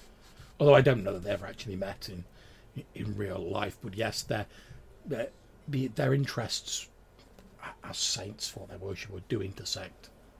Well, in in matters divine, who are we to say what is real? Quite right. It's a, it's not. I mean, although I, although I think mainly out of respect for my age, uh, they, they've given me the title of Reverend and Mother here. I sometimes think that the the more you the more you find out, all it does is let you know how little you really know. I mean, I, I've been I've been in this world for for over thirty years now, and I, I'm still surprised every day by things that I didn't know or I thought I knew, and that I knew wrong. It's why I it's why I enjoy spending time with the with the children. And she gestures generally in the sort of vague area of the door.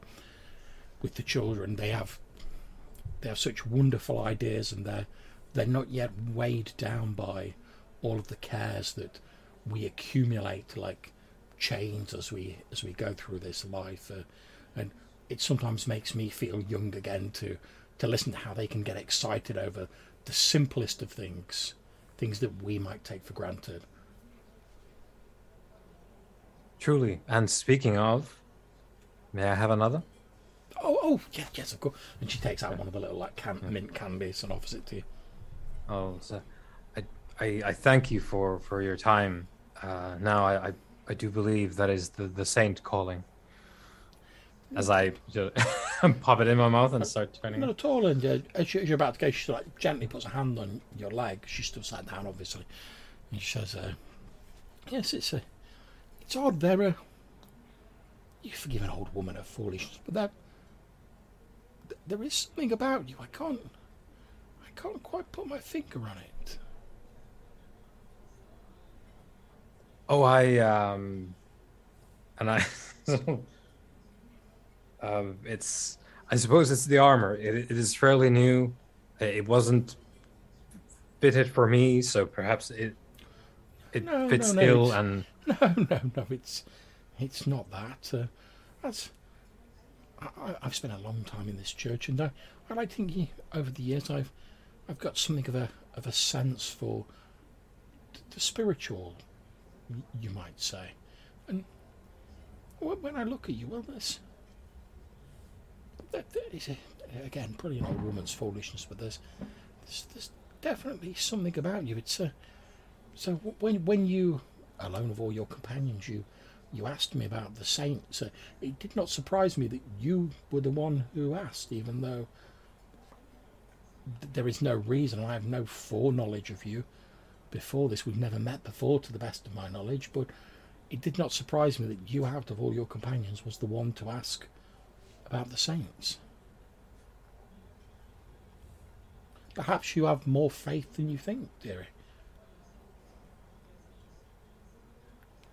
Yes, quite right. Uh, it is. Uh, shall we say, I have had several revelations in the past few hours. Um, thank you for your for your kind words and the wisdom. Not at all, dearie. Not at Would, would, you, would you like another one for the road? And she offers you like another, another one of these candies. Well, Surely. Don't eat, don't eat them all at once, mind. It won't do your teeth any good. yeah, I'll I'll take one for the road. She smiles and, And, says, uh, "Well, um, may, the may the light of the one true God see you safe with to your destination, dearie. Uh, good I'll I'll depart, sort of going past parts of the structure. This is like corner columns and, and whatnot, just putting a hand on them, just like sort of whispering to myself as I make my slow exit after Malcolm. Okay, roll me a d6 as you're heading out. Two. Okay. As you're as you're heading out of the church, you, you're like you see, you're glancing around at the decorations, you're eating your, your candy and whatever. Uh, you see what appears to be a a statue of three hooded figures. They're sort of they've got their heads down as you sort of like peek under the hoods. There's no like features there. They're just sort of like hooded figures, and you can see that each of them is sort of like standing back to back in like a triangular formation. And as you as you move around, you see that each of the figures has their hands like that, and they're resting on the pommels like a stone carved sword. And as you look around them, you see that one of the the carved stone swords bears a striking resemblance to the blade that you yourself carry.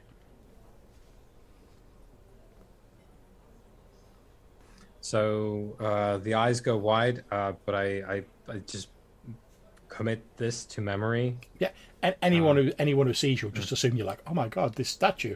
No one thinks anything of it. and that that will get brought up once we're somewhere a bit more private. Yeah, no problem. So you leave, you join your companions outside. Just before we go, John. Yeah, yeah. Sorry. I was listening into this conversation with Weimar. Did this old old lady say that she'd been a, been around for thirty years? Yeah, I let that go by because Weimar is off his rocker right now. So I'm just as Weimar walks off, he's going to curiously say to her, uh, "Did you say you've lived for thirty years?" yes, that's right, dearie, or thereabouts. And if if I was looking at someone, you know, back from outside of Dolmenwood, how old do I think she looks? To, to use sort of like modern sort of phrase, she she does look like someone in her thirties. Like now, it's difficult for you to say exactly because like ice walkers don't tend to live to like thirty years old. So Right. you've, you've probably never seen a thirty-year-old person, but she looks older than like anyone you've seen in the like the ice walker tribes. So when we say old, we don't mean grey hair and She, she, she's got a, a little bit of grey hair. She's got like a few like wrinkles, but she's not like she's not like geriatric, but she does look quite old. She, like her face is sort of like quite well weathered. You know, like I say, she's she's obviously, tra- as she said, travelled a lot in her youth. Uh, she looks like she's she's sort of slow. She's like slowing down a little bit in, in her life. so how old?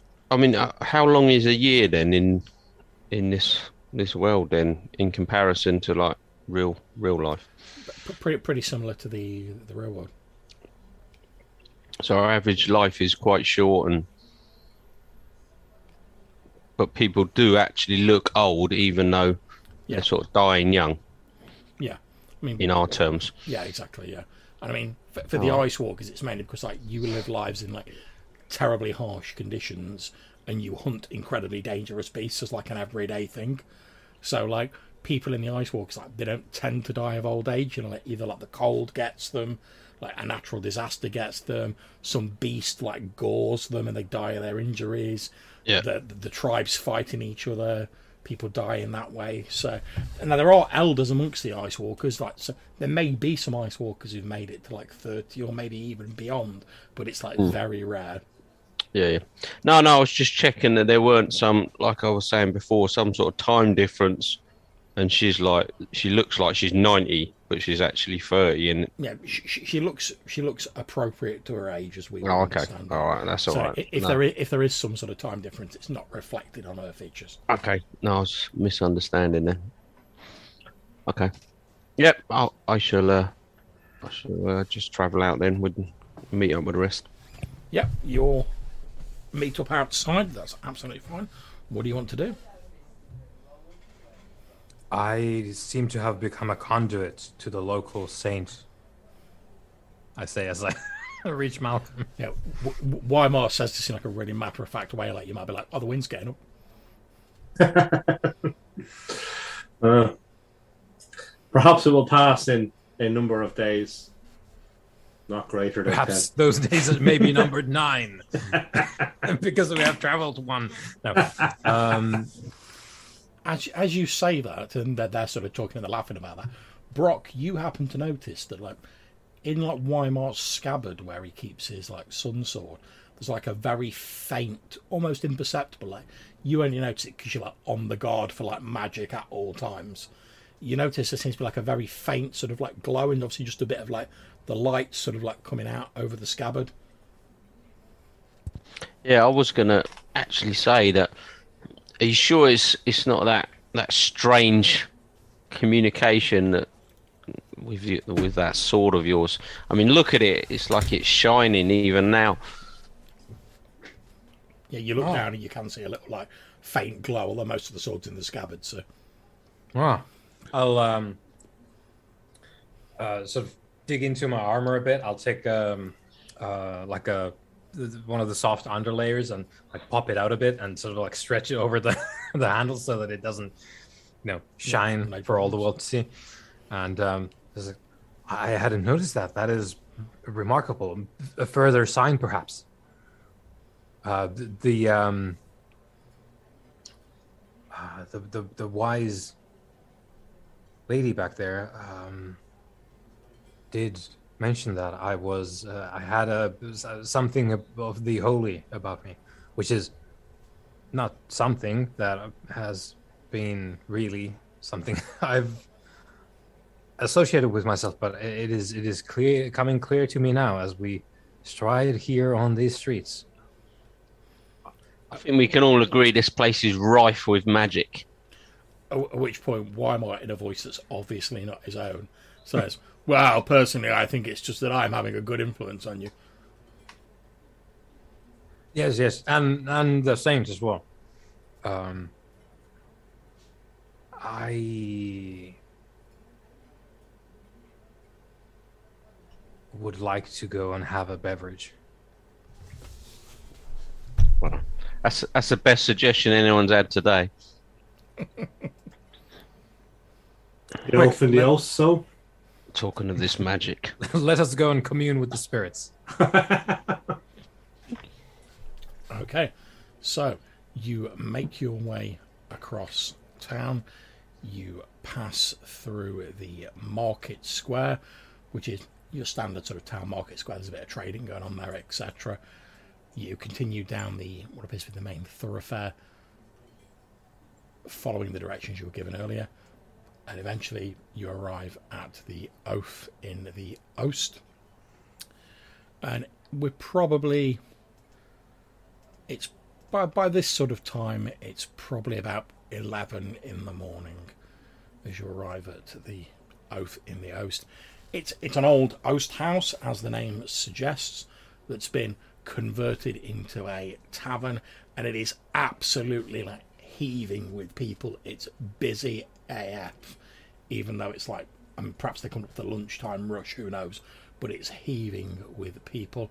You can see there's a, a creaking wooden sign out the front which appears to show a a sort of slightly misshapen like hunched backed man on the sign. It's obviously got the oath in the oast in that calligraphied writing underneath it. You can see sort of various people moving around like serving people people sat, sat down chatting etc and you can see a a sort of large, like barrel-chested man who, like, again looks like he's getting on a bit, probably like early forties. He's uh, he's sort of shouting around the room. He sees like a couple of sort of like quite sort of like strong-looking women who are sort of like obviously the main barmaids. They're like serving people, carry around platters with like tankards and food and stuff like that. And he's like, uh, this barrel chest man. He's like, got her, got her, got her. Ta- table number four, bro and he like shouts to be heard over the hubbub of people talking and you see her sort of like nod and hold her hand up and she like drifts over in that direction as you're as you're walking in you do notice Weimar as you walk in that just on the inside you know where in a house you might see like welcome to our happy home or some sort of twee sentiment written on a sign there's like a little laugh, wood- yeah, that sort of thing. There's like a little like wooden placard like nailed up just on the in like the inner door, and it just says "No fancy folk." Ah, we have we have come among the common folks. This is This is good. And indeed, that's how it looks. As you look around, like most of the people you see look like your normal sort of townsfolk, not your dukes, your nobles. They're like working people. It's like a working man's tavern. You can see as you sort of look through, and it's a fairly expansive room. You see doors coming off, which perhaps lead to like rooms for rent and stuff like that. You can also see at the back is like a large double wooden door, and there's a again there's like one of these wooden placards over it, and it just says in like slightly cruder writing it says bathhouse.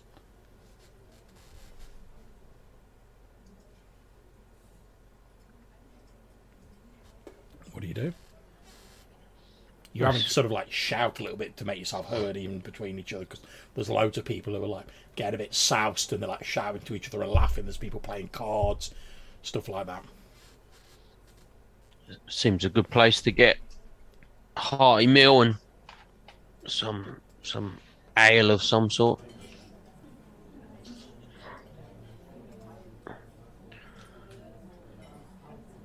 Yeah, yeah. No, I, I think we it's, it's rest and recuperation, and then perhaps plotting.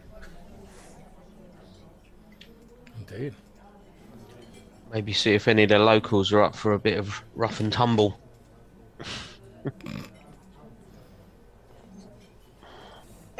Okay, There's so a are you're, you of making fighting your way ring in in? the back by by the time Brock's Yeah. done. So you're making your way in? Yeah, Yeah. yeah, Yeah. yeah, definitely. Okay, yeah, no problem. You head inside.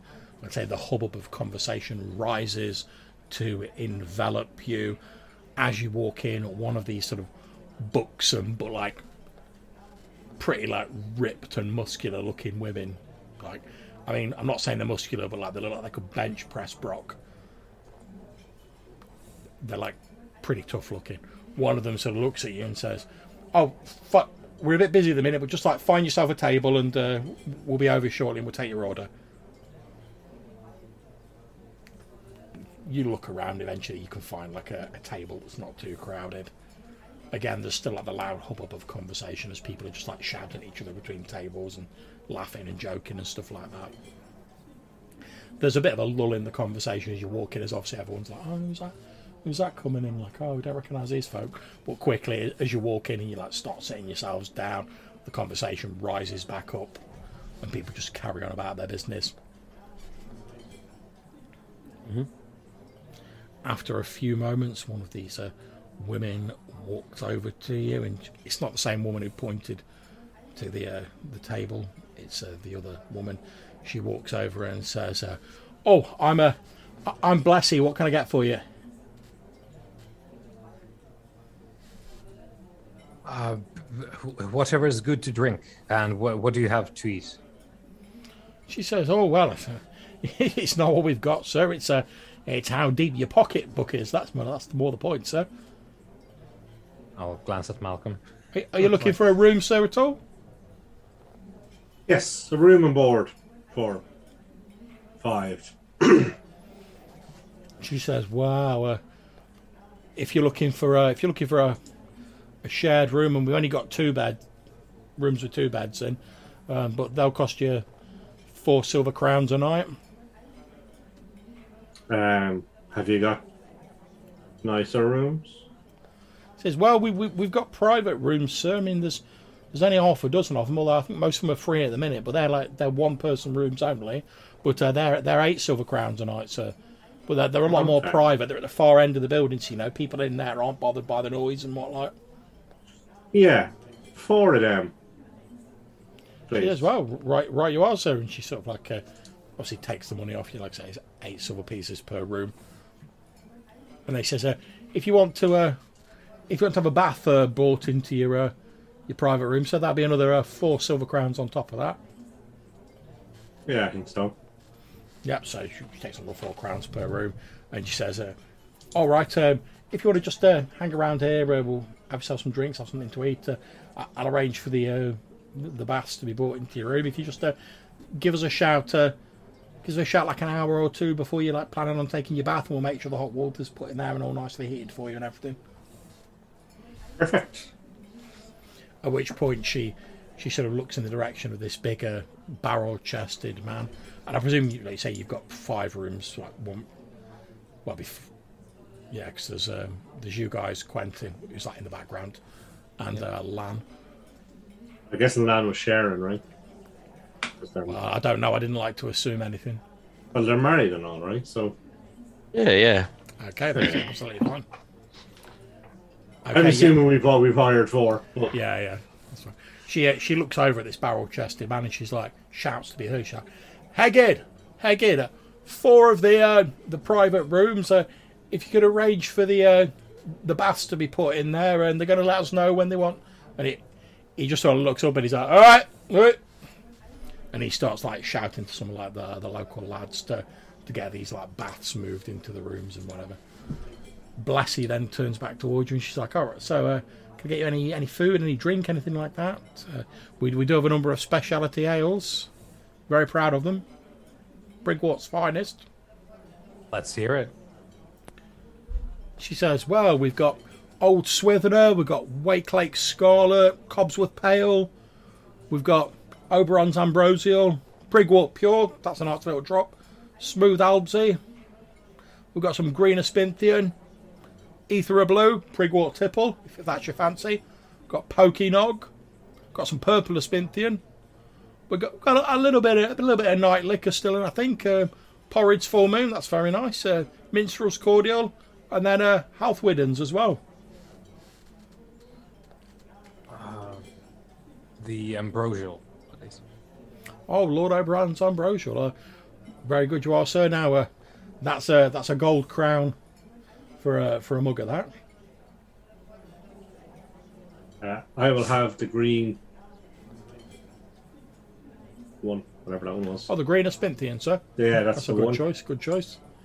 Okay, so obviously she takes a gold piece for the ambrosial, and the green Aspinthian is five silver pieces. She brings over the ambrosial, and it's this. It's this pretty unappetizing, like flat-looking, like insipid brown-coloured ale, and the taste of it is like it's a bit like a sort of like sour, like like a rose taste, but like with a bit of a sort of sour aftertaste. But a- as you as you're sort of taking a sip of it, she says, "Oh, I know it's a bit sour, sir, but uh, well, it will see you off to sleep right and proper." In fact, some of the some of the lo- some of the local um, herbalists they actually recommend it to people who are having trouble sleeping.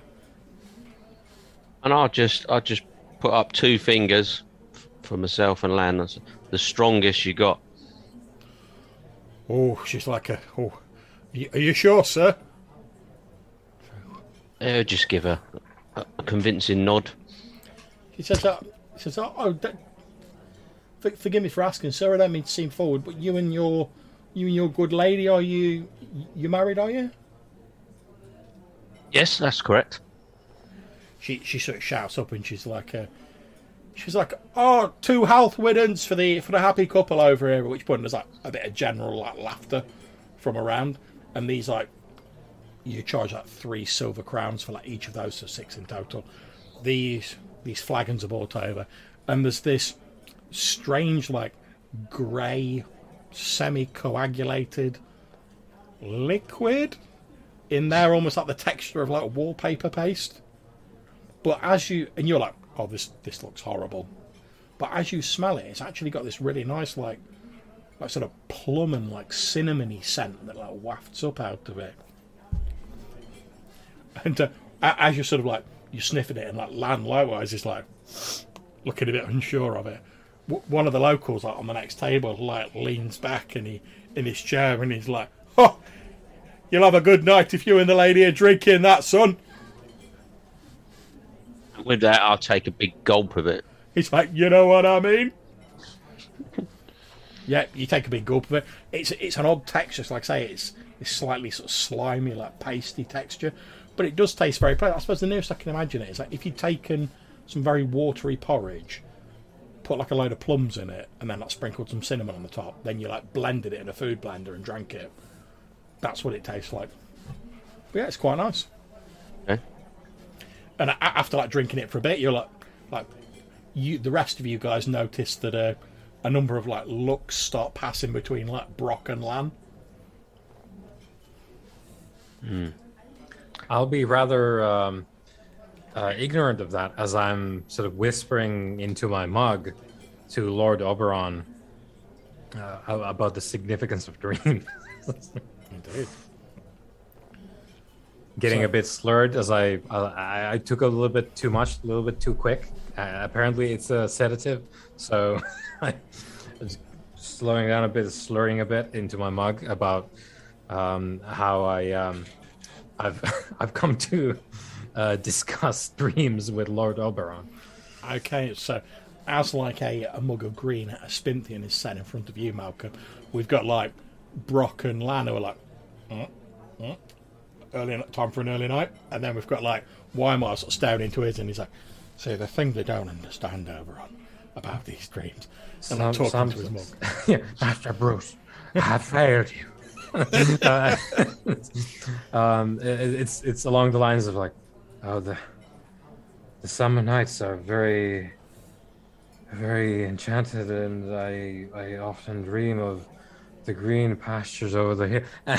it's just the the continuous like just full of consciousness nonsense about dreams. Indeed. And this this flagon is put down in front of you, and Malcolm. It's this fizzy lime green liquid that has a smell almost like sort of like freshly cooked grass. And it, it, it tastes very light and very pleasant. It's got like a it's not like a heavy drink, it's got like a fairly light, sort of like herby sort of flavour to it. And after after you've sucked your flagon down, and it's not like the strongest like ale in the place, but you know it's, it's all right. I mean, you're not smashed, but you're feeling a bit merry. And occasionally, as you're sort of like looking around, you notice that occasionally there appears to be like a vague sort of like flickering like green outline around things, but it's only like at the corner of your eye. So you might like you see someone move in the corner of your eye, and they're like outlined by green, but then when you look at them, they look fine, and you see something over there. So it's, it's a little bit disorientating at first, but you know, you you find it, and actually it feels it feels oddly sort of normal to you, which is itself a little bit concerning, as though like part part of you's just like, oh yeah, think things being outlined with strange light sounds about right. Okay. Cool. So I will, uh, after I have my beer and some food, I'll leave the guys to their their mumbling. My guess is Brock and Lan are probably already gone, and I will uh, go for my bat. Yeah. So you- you- you give you give them a, a shout and so like an hour later you told your bath's ready you head into your room. It's it's not the most luxurious and fancy of rooms but it, it's nice. You know you've got your private bed it's like a little dresser a little table all the sort of comforts you would expect like quite upmarket for saying it's like a working man's tavern. And then obviously having been like dragged into the far end of the room it's basically like a tin bath. And as you as you're sort of given the nod, all the baths ready, you head in and you can see like hot water's been put in it, the steam rising up, and there's been like a big sort of uh, jug of cold water put next to it. So you know if it's too hot for you, you can put a little bit of that in to let the temperature down a little bit. And the the lad who stood at the door, he said, he says, "Oh, if if you need it topping up, sir, j- just give us a shout at the uh, the bar and we'll, we'll come and top it up for you." Cool. Definitely will. Thank you very much. And he, and he I'll turns and flick him a starts silver coin. He's like, "Oh, thank you, sir," and he starts walking away. As he's walking away, however, and you turn to go back into the room, you notice that there's like a little sort of clay plate just like put down in the corner of the corridor, like near your room, and you see a few near other rooms, and you can see there's like a little mug with some sort of white liquid on it, and what looks like a a little biscuit of some kind put on the the plate, and it's just like on the floor in the corridor. Okay. So I call out to the little fella. Uh, hey, what's this plate and mug on the floor for? He's, he's like, oh, it's uh, he says, oh, it's for the little people, sir. He says that's just just like local superstition, you know. You know what they say? Oh, if you if you leave a glass of milk and a biscuit out for the little people, they won't cause any trouble in your home. They'll just take the biscuit and the milk and they'll they'll leave things be. And sometimes they might even be helpful, like help you find lost stuff and things like that. Just just just a supersti- local superstition, sir. Okay. And does anyone ever drink the milk? he says, "Well, I pro- probably shouldn't tell you this, sir, but you know, uh, well, if a if a few of us lads who are helping out, you know, we wake up and we've had a, a bit of a heavy night, uh, a little bit of milk and a biscuit in the morning can sometimes be just the ticket." He said, "But don't, don't tell anyone I told you, so. And he laughs and he starts walking off. Okay. Cool. So I'll just close my door and Indeed, you, you turn, down for the you turn back round to head back into the room, and it's then you notice that there's a very tiny man sat next to the the, the mug of milk. A little tiny wizened man with a little wispy beard Oh. and a little like brown pointy leather hat and like leather clothing, and he's he's going like this, like he's tiny compared to the the normal size cup, and he's going. Doesn't seem to paying you any mind, but he's like lifting the cup up and like you're like. Hello. He's like How's your milk? he, he drops he drops the milk because he's like he seems surprised that you've seen him, and as you look at him, you see he's even as you're directly looking at him, he's like outlined with this strange like green glow. Okay. Uh, He, he he sort, anything? he sort of like he, he sort of peers at you cautiously as though he's not really sure what to do. And then, then he's I presume you're still wearing like your hooded cloak and all that malarkey. Yeah. Then he sort of goes, So I'll pull my yeah, hood down, I guess. y- you pull your hood down as like your ears are like revealed. He his eyes go wide for me, and then in like a really like squeaky high pitched voice, which I'm probably incapable of doing. He he immediately says he's like he's like oh so, sorry sir sorry sir I didn't I didn't mean no offence by it sir sorry sir Oh no, no harm. Help yourself. What's your name? he, he says he says oh Gr- Gr- Grimwald sir Grimwald sir uh, Ah. what, what, what, what doing no harm not doing no harm uh, just uh, just uh, w- walking around and having a look at everything ship shape and uh, having a little bit of milk and a, bit- and a biscuit no no I meant sir no I meant Oh no. and he looks genuinely like petrified Hmm. Um. So tell me, Grimwald, is this where you live? he says uh, he says yeah yeah there's there's, loads, loads of us in town sir Okay. And the normal folk can't see you? oh no no, no sir that, that, that, that won't be right at all sir Oh. And yet I can see you somehow. he says well, well, well yeah of course you of course you can Oh, and He why says, is says that? I'm, I'm, I'm sorry. I he says, I'm, I'm, I'm sorry, y- y- your lordship. I I didn't realise what, we- what with the hood and all. Ah. So I didn't mean no offence. No, no, none taken. None taken. Um.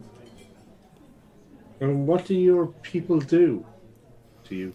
He, he says, well, we, he says, well, we, uh, and he's like stammering over his words. He's like still quite panicked. He's like, oh, we, we, uh, we, we, we, we tidy things up, and you know, if people, people leave us a bit of milk and a bit of biscuit, occasionally, if we find like lost stuff, we, uh, we, we, we put it in places where where they can find it. I mean, n- n- nothing like a, nothing like your grand and terrible self, your lordship. Uh, I, I'm, I'm sure.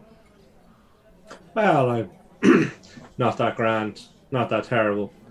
Um, you fear the elves of this land, so? He sa- he says, uh, he says, well, it's, it's, it's not that serious. It's just, uh, obviously, you're, uh, you're, you're far higher in the, uh, the, the, the earl's esteem than a, a, a lowly, a lowly sprite like myself. Okay. And uh, which earl is this? He says, oh, sh- sh- surely, surely you're joking with me, sir.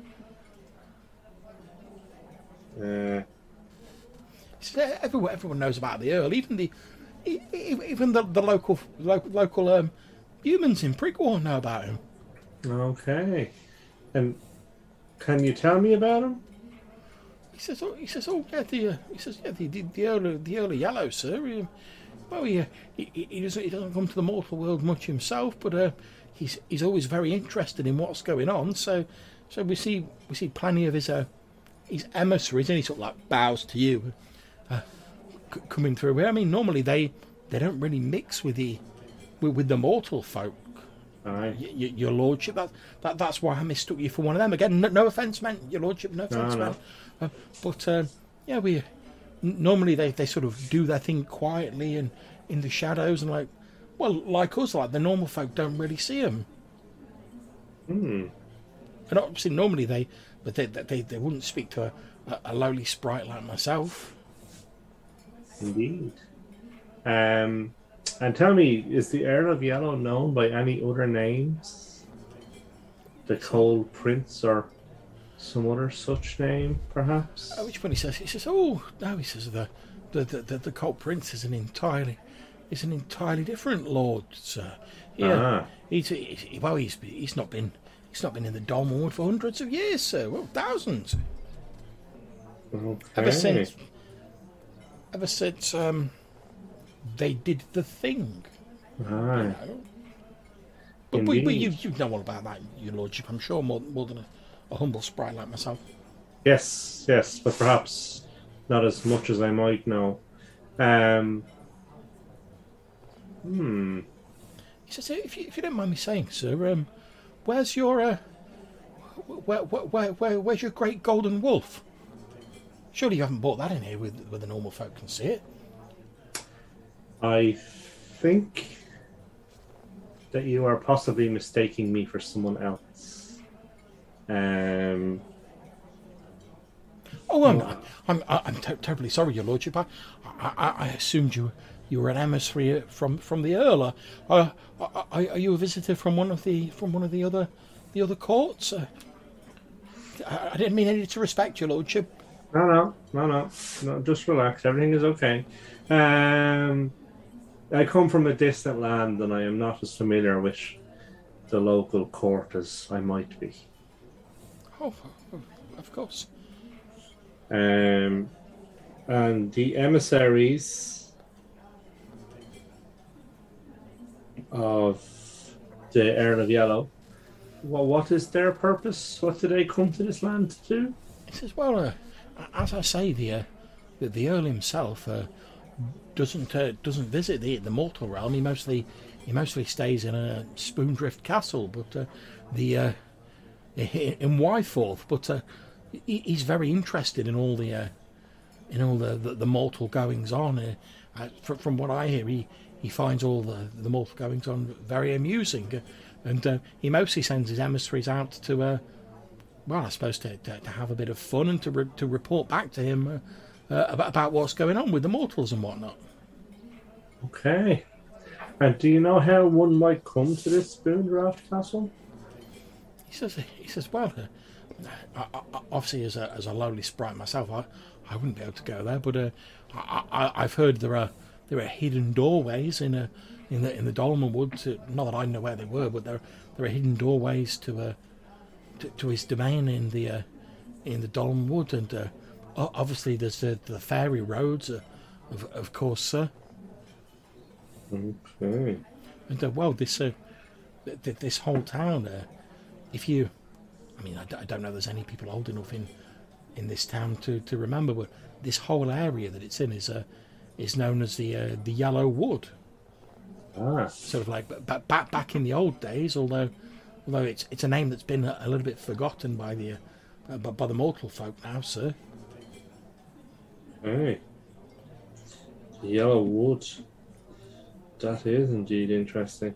I mean, I, I've, me- I've even heard. I, I'm, I'm sorry, sorry for interrupting your lordship. Please, please go ahead. No, no, go ahead. Oh, well, I was, I was going to say, uh, Your Lordship, that I, well, I've even, I've even heard that uh, some of the, the people in uh, the mortal folk in this town, uh, uh, p- pay allegiance to the Earl, as well as, as us fairy folk.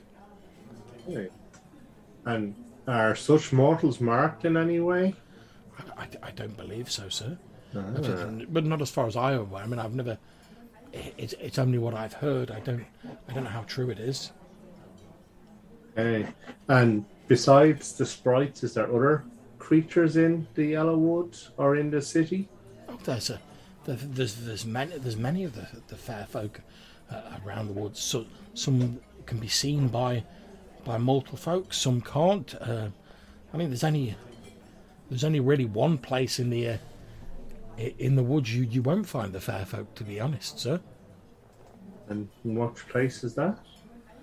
He says, "Oh, that's in the uh, that's in the great uh, great ring of Chell to the to, to the west, sir. Uh, ever since uh, you know the uh, the thing happened to your lordship, uh, our our sort can't go in there. Ah, that is interesting. How far to the west is that? Do you know?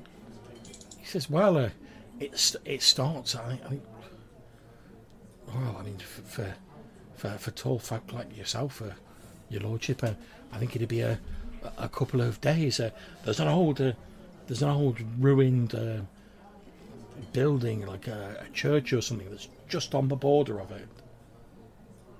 The abbey, perchance. Oh, I wouldn't know what they call it, sir. But I I only know because I've I've heard some of the pe- obviously we obviously we can't go in t- t- to churches and the like, sir. But uh, I, I've heard from some of the people coming out uh, mentioning the, uh, the the I think they called it an abbey. Yeah, uh, they said it. They said it was in ruins though, and uh, well, f- from what I know, uh, that's that's on the very edge of where the where the uh, the, the Great Ring of Chell is, and we well, we, we can't pass beyond it. It's almost like a, fr- from what I, I mean, I've never tried it myself, sir, but uh, from what I've heard, it's almost like a wall, and we we can't go in there. I think Hey. that, that that's probably the only place you won't find uh, find a fair folk uh, around in the Dolmenwood. Although, like I say, uh, your lordship, um, we might not always be seen by the by the common folk, but but we're there. Okay. I mean, even the even the Cold Prince has a cou- still has a couple of emissaries in the in in the woodland. I mean, it's it, it's written into the ancient the ancient fabrics of the, the woodlands, even since the thing. They they, they couldn't stop that, even though he's he, he can't come in himself anymore. He's he, he's allowed to have a couple of people in here to represent him. Okay. And are there, are there many other Fey Lords, or is it just the Earl of Yellow? Oh yes, there's a there, there's a number of them, sir. But uh, obviously they, they, they mostly stay to their own domains. They don't tend to come to the Dormer themselves many times, and they, they have varying different levels of uh, levels of interest in what's going on. I mean, most of them aren't really that bothered about what the mortals are up to in the Dolmenwood, uh, unless their interests somehow intersect. But uh, like I say, the the, the Earl, and the, the reason again, forgive me, your lordship, the reason the reason I assumed you were an emissary from the Earl is because he's one of the few that takes an active interest in what the mortals get up to. So I, I just assumed that, you know, you Okay. given your obvious uh, heritage, that you you must have been sent by the Earl. No, but I, I do need to talk to him. Um, is there any of the fair folk who might help me gain an audience with him? You, you'd you- you'd have to speak to one of his emissaries, uh, your lordship, and I'm I'm very sorry. I, I would love to help you, but uh, as I say, I'm just a, a lowly sprite. I don't really, uh, I, I've not seen any for for a good deal of time. Okay. Hmm.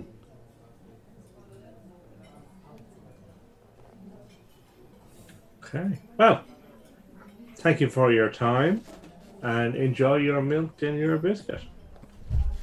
Oh, thank you, your lordship. But obviously, something you shut the door and you head into your room and start enjoying your bath. As you as you do that, you hear like the sound of like little feet walking away from your door and getting a bit fainter. Then you hear like a, a second voice be like, "Hey, what was all that about?"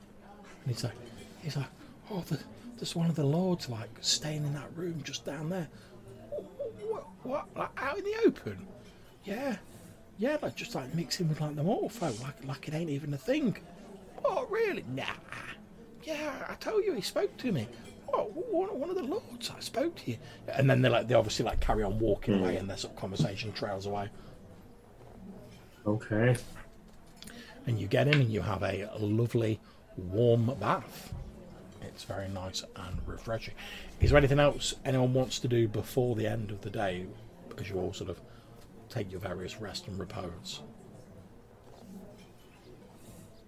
Not too many details, Brock. Uh, I mean, yeah, yeah, I won't need to give you details. I think it'd be quite vocal, to be honest. That's it. I, I think we can draw a veil over what Brock gets up to.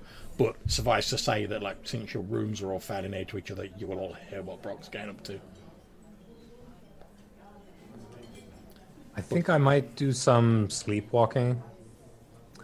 Um, perhaps in in a sort of fairy inspired dream. Uh, so maybe I go to my room to have a rest, and maybe I return like an hour later, uh, sleepwalking uh, back into the common room to uh, continue uh, bullshit antics. Uh, maybe drink some more, Okay. Then return once again.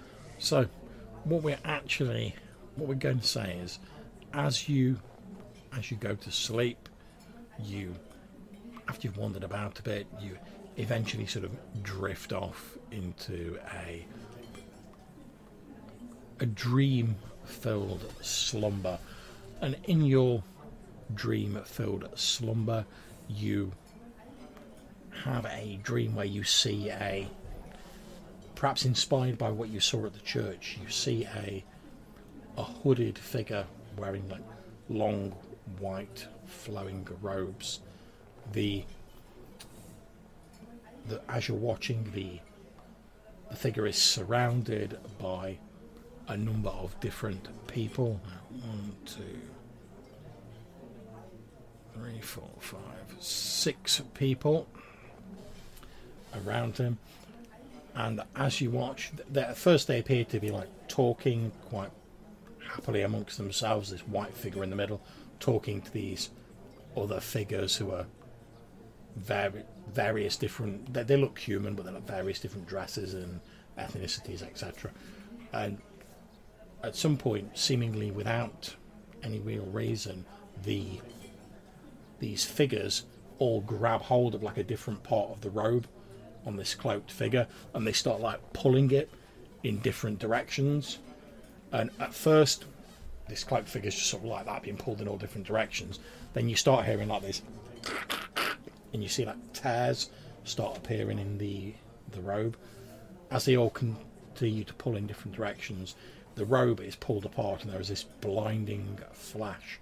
And when the when the flash fades, there's still these six people stood around, but where the white figure once stood, there are now three swords lying on the ground.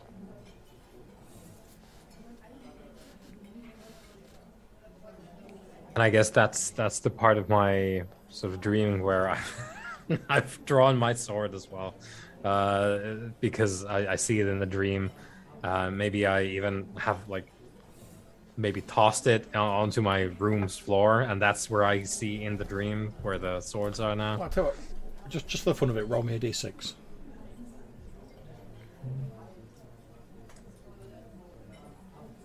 Three.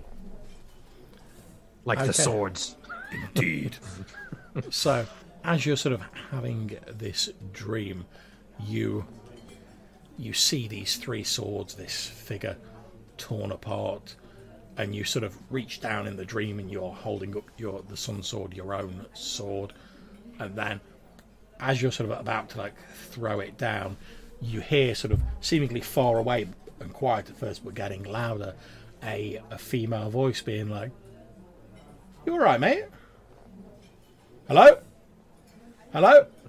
And as you like snap out, as you like snap out of the dream and you look around, you see that you're like you're stood with the sun sword out, like light obviously coming out of it mm. because you've drawn it, and you're basically stood there in like whatever night clothes you wear in the like the main bar area, which is of course now empty because the place is shut, and mm. you can see one of these like muscular women who seems to be like help run the place is stood there in a nightgown, and she's sort of like looking at you a bit concerned, and she's basically sort of like holding her hands like that, and she's gone.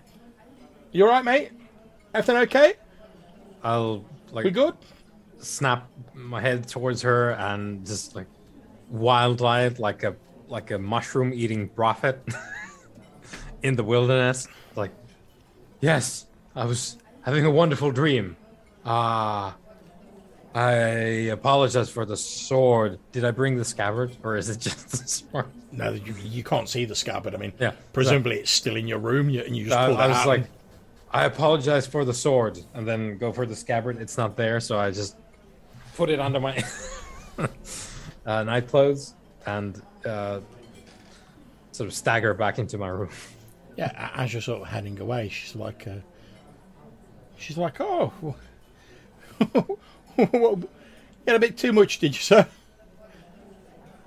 Oh, it's it, it is it is Oberon's uh, ambrosial, uh, Oh. a wonderful spirit, very talkative. Oh, right, yeah, um, I I get you, sir. Yeah, it, it does have that effect on some people, you know. Some people get their feet to wandering when they should be lying still. But don't don't worry about it, sir. No harm caused. So you, you get yourself back to your room and have a good night's sleep. Wonderful, thank you, and thanks to Lord Oberon as well. As Well, I'll, I'll, I'll drink to that, sir. Although putting up for a few hours, to be honest, it's a bit late. But uh, yeah, you you you uh, try and get a bit more shut eye, sir.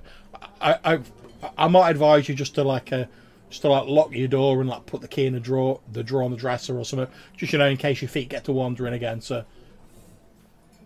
Wonderful. Yes, I shall. Uh, and I stagger back and uh, get like put the sword in the scabbard, lock the door, and I'll I'll go under my bed. As, Then as you I'll- slide the sword back into the scabbard, you hear like the sword's voice being like, "But uh, what, what's going on?" No, it is it is nothing. It is but Lord Ober- Lord Oberon's chariot has has, has drawn very close to us. Uh, as I pack myself under my bed to sort of prevent myself from wandering. Yeah. Uh, it's like go there, get my you know linens and whatnot, just like stuff myself under the uh, the bed and just like hug the the sword in the scabbard. It's like ah, but but the chariot is gone now. We we can sleep. Indeed, and sleep you do. The rest of the night passes fairly uneventfully. If any of you are down hit points, you can regain 1d3 hit points, as per usual, for rest. Obviously, you've sort of ate and drank in the, the tavern, so you don't really need to. Because there'll have been like a bit of bread and cheese around with your drinks or whatever, even though you didn't order a meal, so you don't need to like spend any rations for today.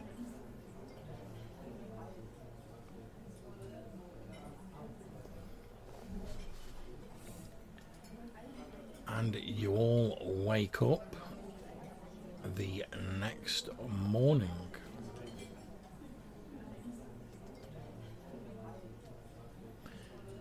As you look out of the the, the little sort of windows, it's probably about six a.m. ish. You look out of the windows, you can see the the warm autumnal sunlight of the Dolmenwood shining down. You can hear sort of hubbub of conversation. Very quiet at first, but starting to get a little bit louder as obviously people are getting up in the morning, you know, going about their business.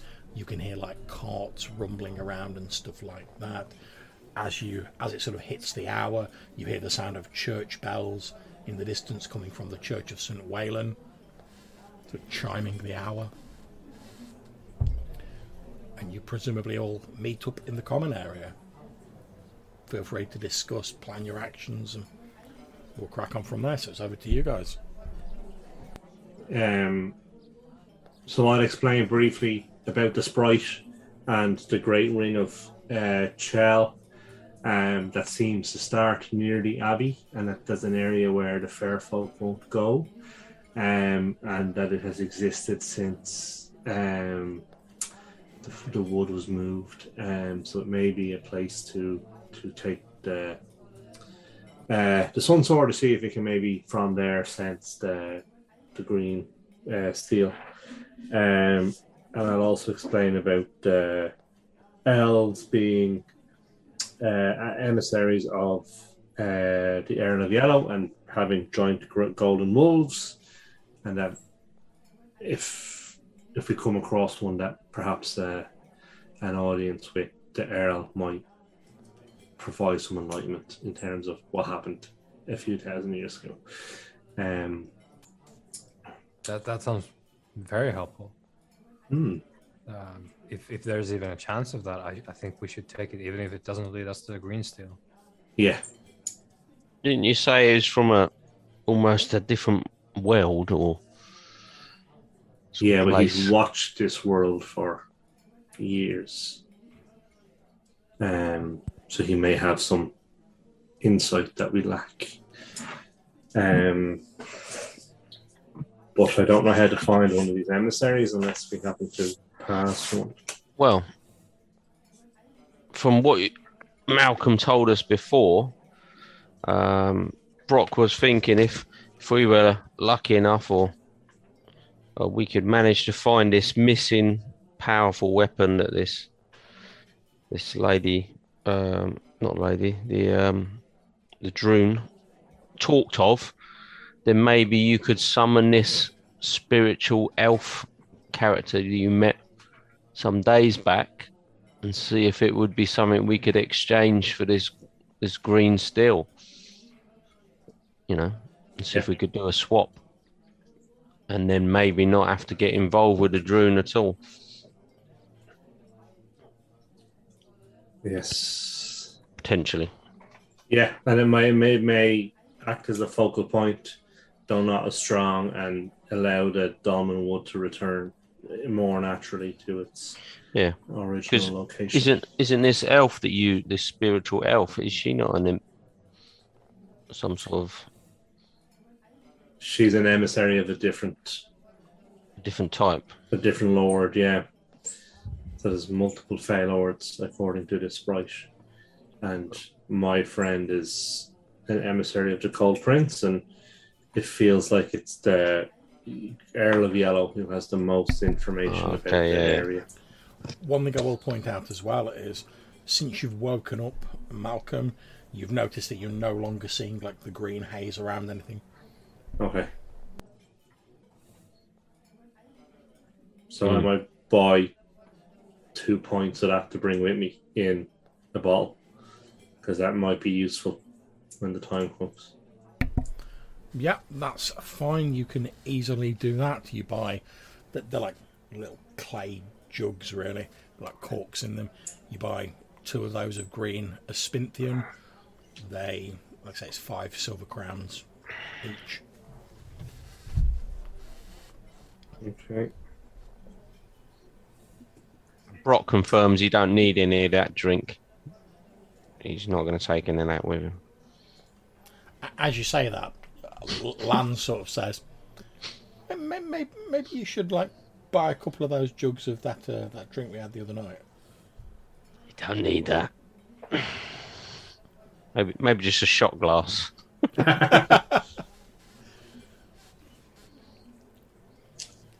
Uh, As, so as you're uh, as you're chatting, you hear from just outside the oath in the host, you hear a loud voice go, Come on, let's be off with you. We'll see what Captain Hogwash has got to say to you. And then you hear like a muffled, like slightly higher pitched voice, like clearly protesting, but you can't really hear what it's saying. Is it outside? Is it? Yeah. Okay. Well, Malcolm being a little bit hungover and dead curious will jump up and walk out the door and see what the kerfuffle is. Okay. Oh, yeah. You see a man wearing a a red tabard and sort of a like bits of chainmail and sort of like working trousers.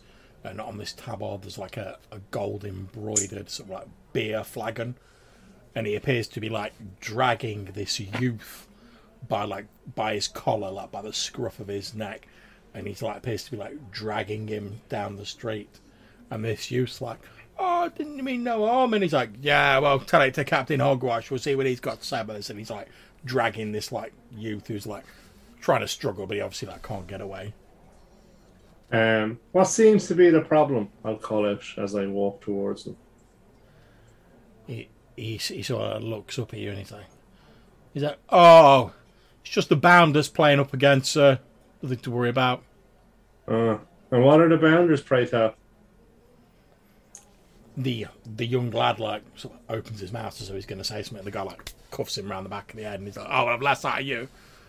And he's like, "Oh, the Bounders, they're this this group of like youths, mostly like rich, spoiled little oiks like this one here, and wow, they've got it into their mind that oh, Prigwort's in danger from what they call wronguns, which basically between you and me, sir, is pretty much anyone they don't like the look of. That's how it seems to shake down, and they cause trouble, you know, vandalism.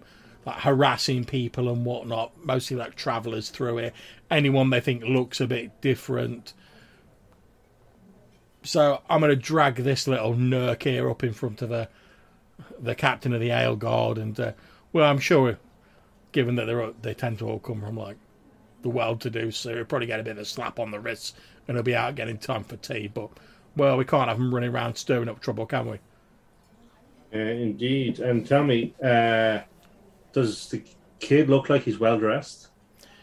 He's he basically looks as though he's he's tried to sort of dress down in like sort of commoner's clothing, but obviously from the quality of the clothing he's wearing, he presumably comes from like a pretty well-off family.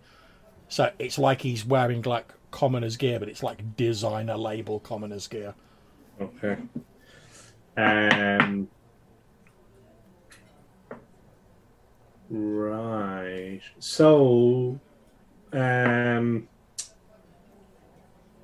I'm quite interested in these bounders. I'm wondering if I might speak to your charge for a moment um, and get him to answer some of my questions. Wow. I don't, I don't suppose I see the harm in that, sir. Uh, keep keep an eye on him, though. They can be slippery customers. No, absolutely. Yes, I have a, and I have my uh, dog, dog, my bull mastiff. So I'm Yeah, he, he looks. This uh, ale guard looks down at the dog and he says, "Oh, it's a fine-looking beast, Dolmenwood Mastiff. Good breed, that's a Yeah. good breed. absolutely, tear him to shreds if he decided to run away. That's it. I've heard. Oh yeah, and he, he seems to like. Obviously, he's quite enthusiastic about dogs. He seems to have, like forgot the young lad for a minute, and he's like, "How are you finding like training him, sir? I've heard they've got a bit of a temper on him." Ah, no, this one, this one does what it's told. Uh, well trained. Um, only eats the people I tell it to eat. Um, He sort of nods, and you see like a little bit of a smirk in the corner of his mouth. As like the young like, So while, Um, while this is going on, what are Brock and uh, Weimar up to?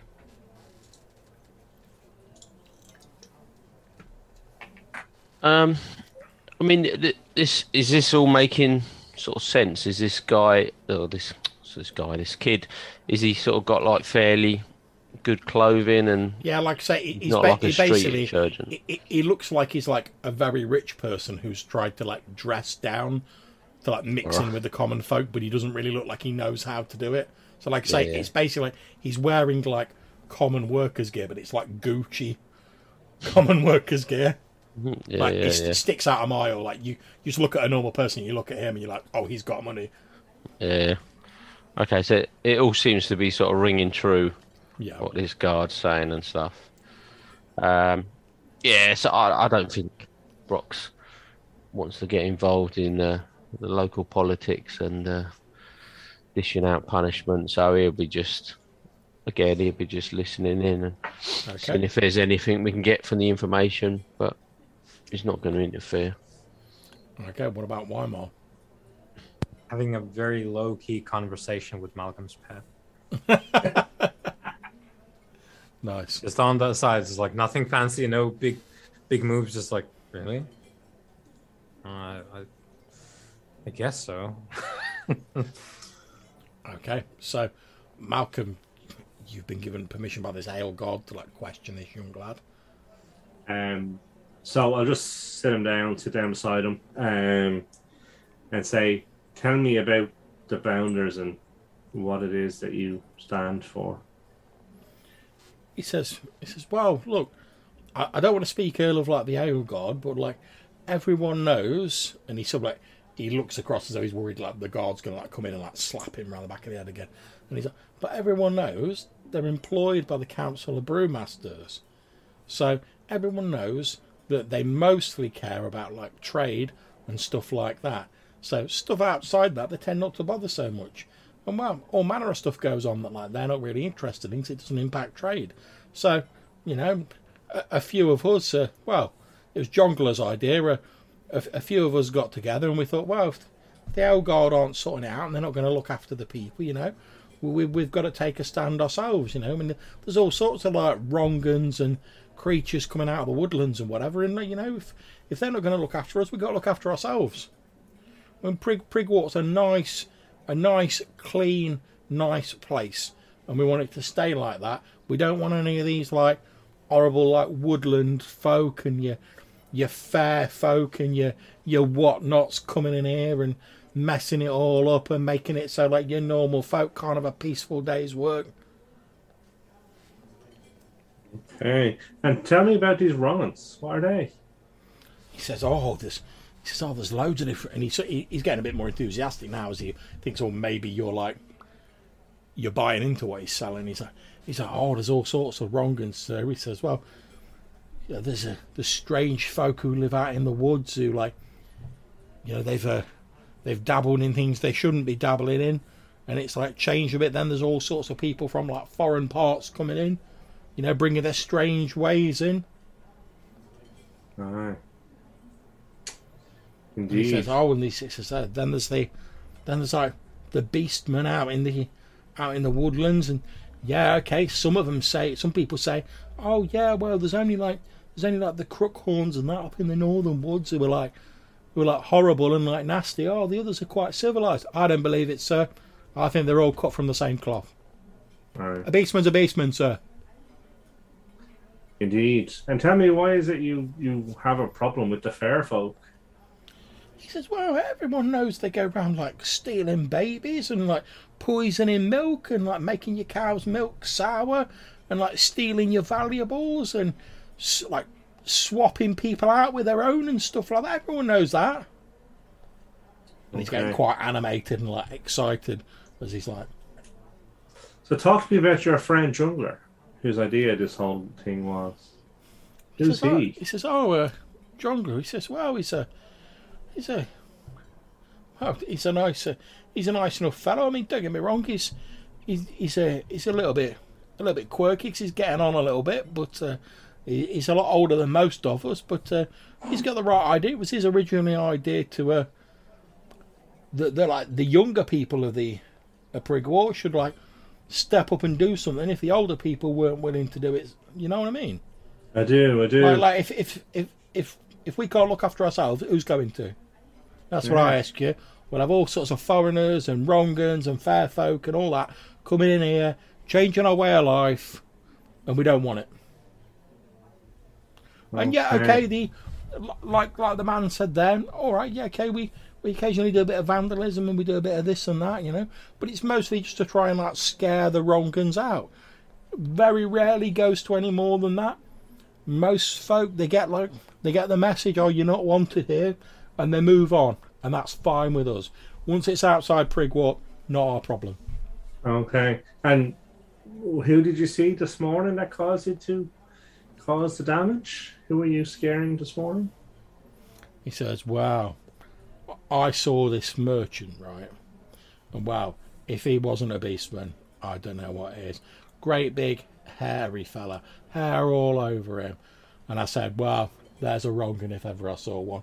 So me and a couple of other lads we basically on one of his wagons while he was away getting a drink we basically painted get out of prig Prigwort on the side of his wagon in paint that was it. Didn't harm no one didn't didn't cause no massive damage. Just painted like get out on the side of his wagon. And with most of them that's all it takes. But well we got we got seen by one of the Ale Guard, didn't we? And well I, I, I was the slowest unfortunately so I got pinched by him. Right. Someone has to be. yeah. Um, so tell me, if I wanted to know more, where would I find this jungler? he says well you can normally find him in one of the taverns or whatnot around the uh, around the city most of the time Okay. And where does he live? He says, "Oh, he's got he's got a place up in the uh, in the north side of the city. Quite a nice little pile it is." Okay. Cool. And then I guess I'll turn to the guard and say, uh, what do you know about this jungler character who leads the bounders? He's like, "Oh, horse dash jungler, the right troublemaker. you think a man of his age would know better, but wow, I reckon the drink's got to his brain personally. He's always looks like he's been dragged through a hedge backwards. His hair's everywhere. He wears ridiculous, brightly coloured clothes. It's all patched together. Apparently, he used to come from some moneyed family, but they've fallen on hard times. Apparently, he's the great nephew of some noble such and such. I don't know, and uh, I think he's got relatives who run the run the Clashed Ankle at one of the taverns, uh, but I think they've pretty much disavowed him because of the uh, the trouble he causes.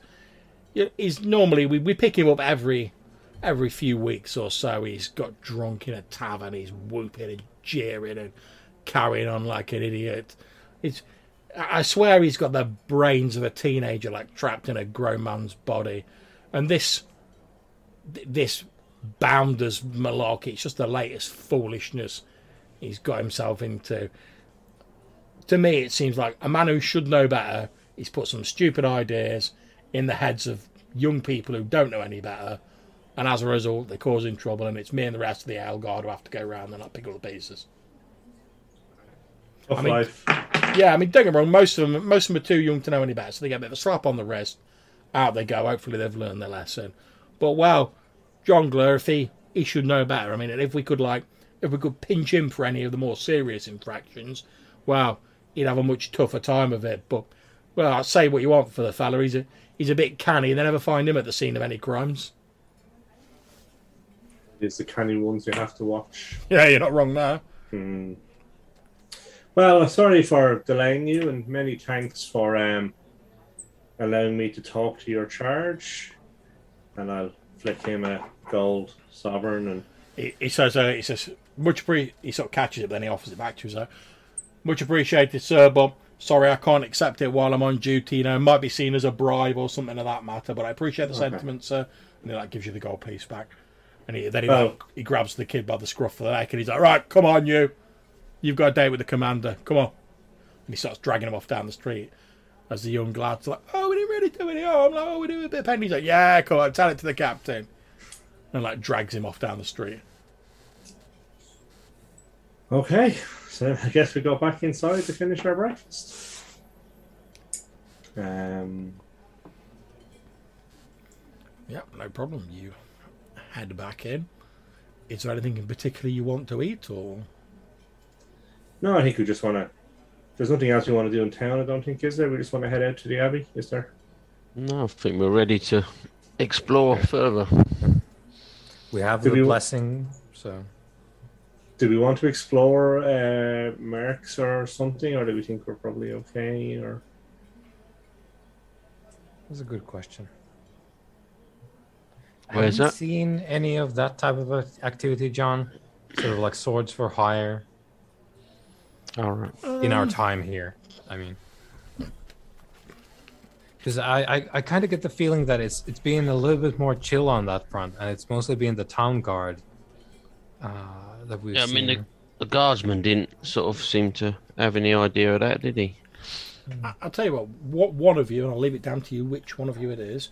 Make me a charisma roll, because I'm assuming that if you're Wait. interested, you're probably going to have asked about a bit. I'm not horrendous. Got 13. charisma. I, yeah, I'm, I'm a little bit less, more horrendous than you, so you should Yeah. go. I'm I'm I'm not good. I'm not good. Okay. well, I'll, uh, I'll give it a try. Um, There we go. Okay. I'm just going to do a, a quick roll.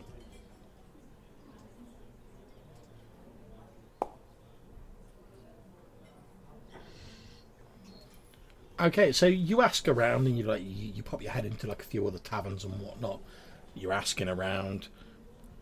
Um, over the course of that, obviously you have to like buy people a few drinks and whatnot to like get them to like talk to you as a stranger. So the whole thing costs you about like five gold pieces. However, at the end of that and asking around, you've actually got like you've managed to find like a couple of people who are willing to sort of like be hired on as henchmen. Nice. And I'm going to ask since uh, Brock, you you're the one who made the charisma roll. I'm going to ask can Malcolm and Weimar can you both roll me a D100? Um, got a 70. Okay. A 50. Yeah, round numbers only. Yeah. that means you get 10, right? No, no, unfortunately not. Basically, what it means is it's, it's to see what sort of people you've attracted, basically, and you've attracted a, a couple of sort of fairly standard sort of like warrior, like man at arms type people. One of them looks like a little bit more accomplished than the other. One of them looks like, oh, you know, I'm like a, a bit of a peasant who like picked up a spear like a few weeks ago, and I've decided I can make it in the big bad world. Whereas the other looks like, oh, I've actually like seen some stuff. One mercenary and one D&D character. Pretty much. I, I, I guess we're taking people on because we, we could use the help. Yeah. Even if it's only to carry the luggage. Yeah.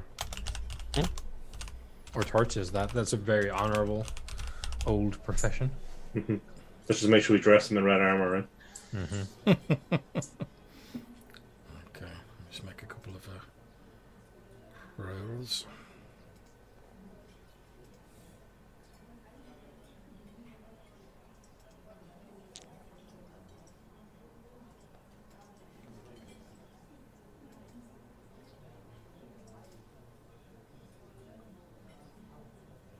The only other thing I thought of is uh, at some stage we should probably pick up some more garlic before we head back. Since it's plentiful. Oh yeah, in, in like large quantities. I've, I've got like a bush, bushel or two um, right now, but yeah, for when we actually return, we should Mm. have like a supply of garlic. Yeah.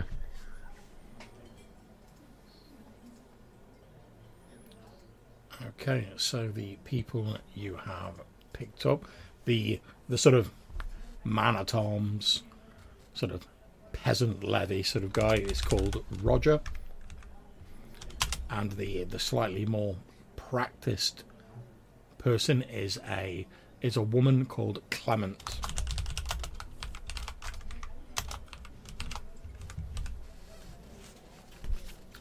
In terms of rates of pay, they're asking for. So I'm, I'm rolling this on some random tables, you know, here. I'm going to ask, can Malcolm, can you roll me a d30? You'll probably have to type that into the dice thing for Roger. And Weimar, can you roll me a d30 for Clement?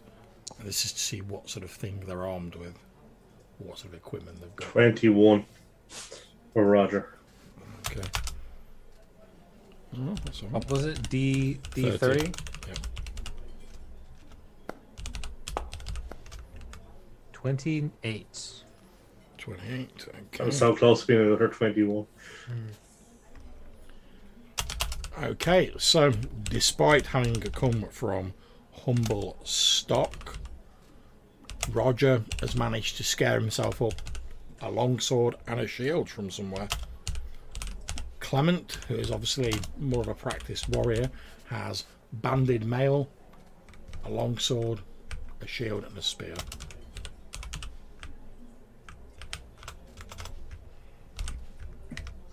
Can we buy them plate in town? Yeah. Alright, so let's just assume we're going to buy them plate. Okay, that's absolutely fine.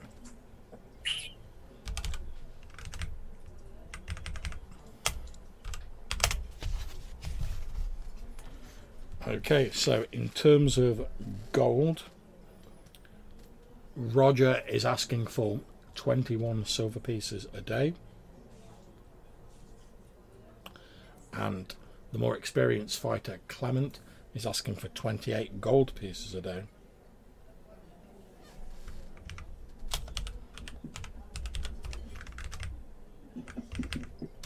Uh, 28 gold per day. Yeah, and like I say, 21 silver if you want the uh, the less experienced Roger as well.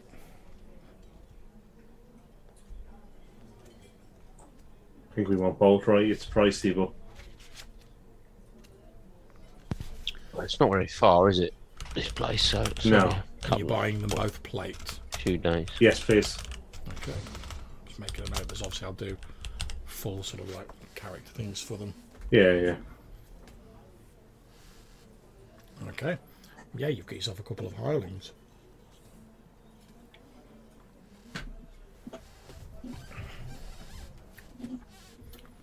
So what's next? Obviously, I'm I'm cognizant of the time getting on, so I think we're probably going to wrap up fairly soon. But um, what's next for you guys? I think we're embarking on a Towards the yeah, Abbey. the Abbey. Yeah, yeah. Okay, The so, circle was just beyond the abbey, wasn't it? Indeed. yeah. Hmm. Okay, let's take you back to the main map then.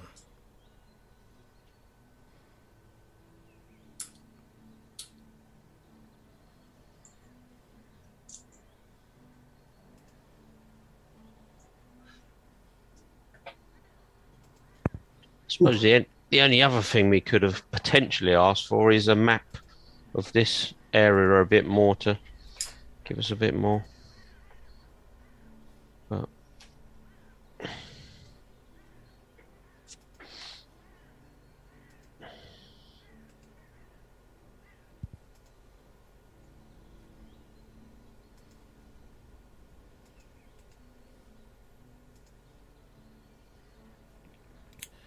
Okay, so you guys continue to the west for two days. Obviously, that'll take two rations for each of you, and of course your your new hirelings. No problem.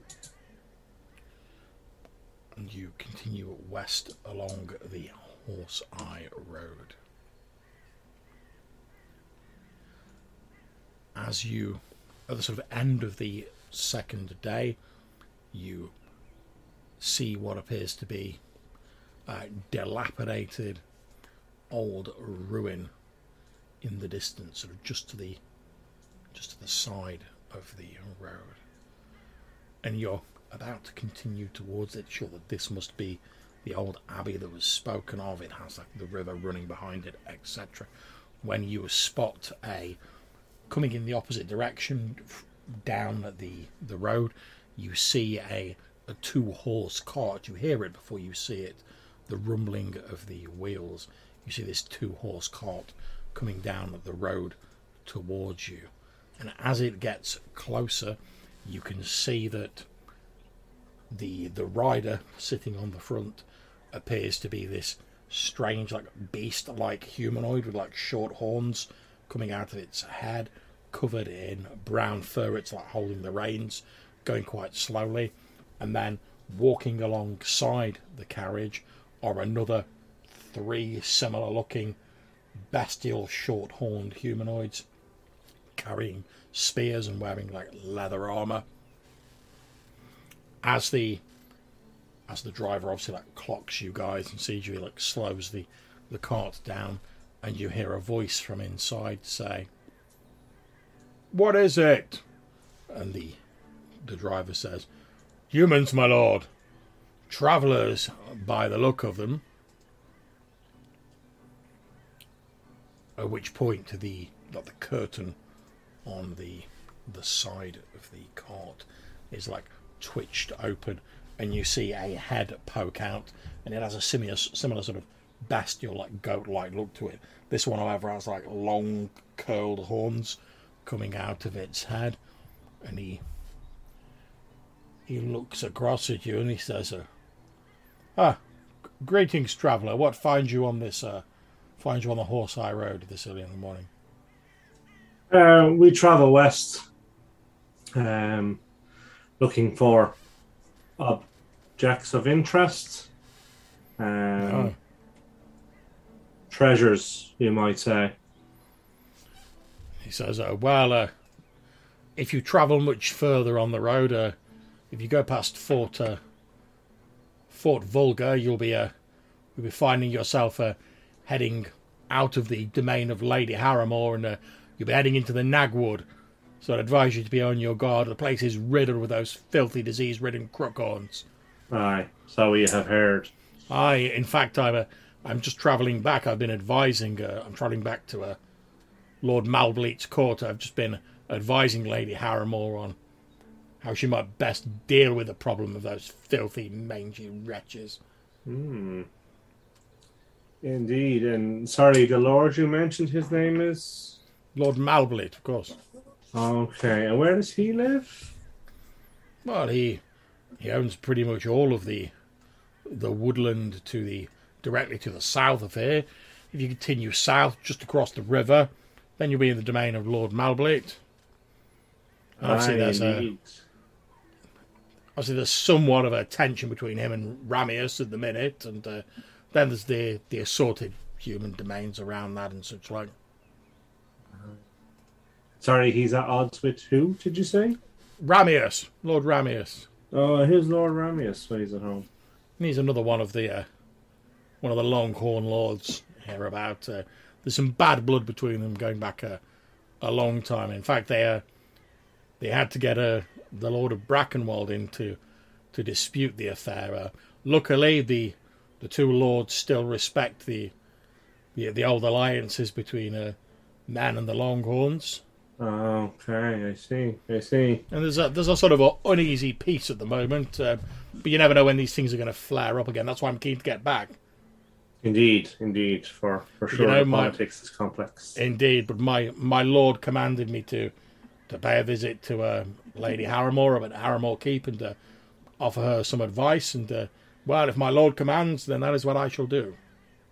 Indeed, indeed. And tell me, what is your name, Master Longhorn? He says, "Ah, I am Sir Embermore.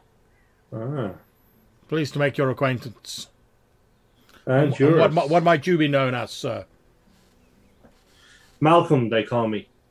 Malcolm Harp. Malcolm. That is a that is a strange name. Yes, I am a. I am from a strange land. Ah, well, who am I to judge? I- I'm sure if you had, if you continue in the direction you're going, you'll see far stranger things. What are you? Treasure hunters or. Pilgrims of a sort. I, Ah, follow, followers of the one true God. Very good, very good. Followers of a god. Ah, it, it's it's not for me to question. None of my business, really. Aye. But uh, I'll uh, I'll leave you on your way. Uh, Be, be careful though if you uh, if you're heading north. There's there's some ruins up north, and I've uh, we we travelled past them on our way back from um, Lady Harrowmoor's domain, and uh, there's a there's strange winged creatures lurking in those ruins. Uh, terrible shrieking we heard from those directions. I was glad to be Ah. going no nearer. Okay. Well, that is our destination. Well, I'd advise you to be on your guard then, sir. Always. These are troubling times. Well, I wish you all the best. And he like he just like knocks on the side of the cart and he's like, "Drive on, man." Which point the cart starts like rumbling forward. Cool. You continue on your way, and eventually you draw nearer these dilapidated old ruins. Looking at it from the outskirts, you can see there's this small river behind it, and the road sort of winds through it. There's a, a point where the road travels over the river, and there's a little bridge. You can see as you look at the ruins, many of the stones seem twisted like warped, and uh, blackened as though soot clings to them, like some sort of great conflagration or explosion happened here that's marred the very fabric of the place.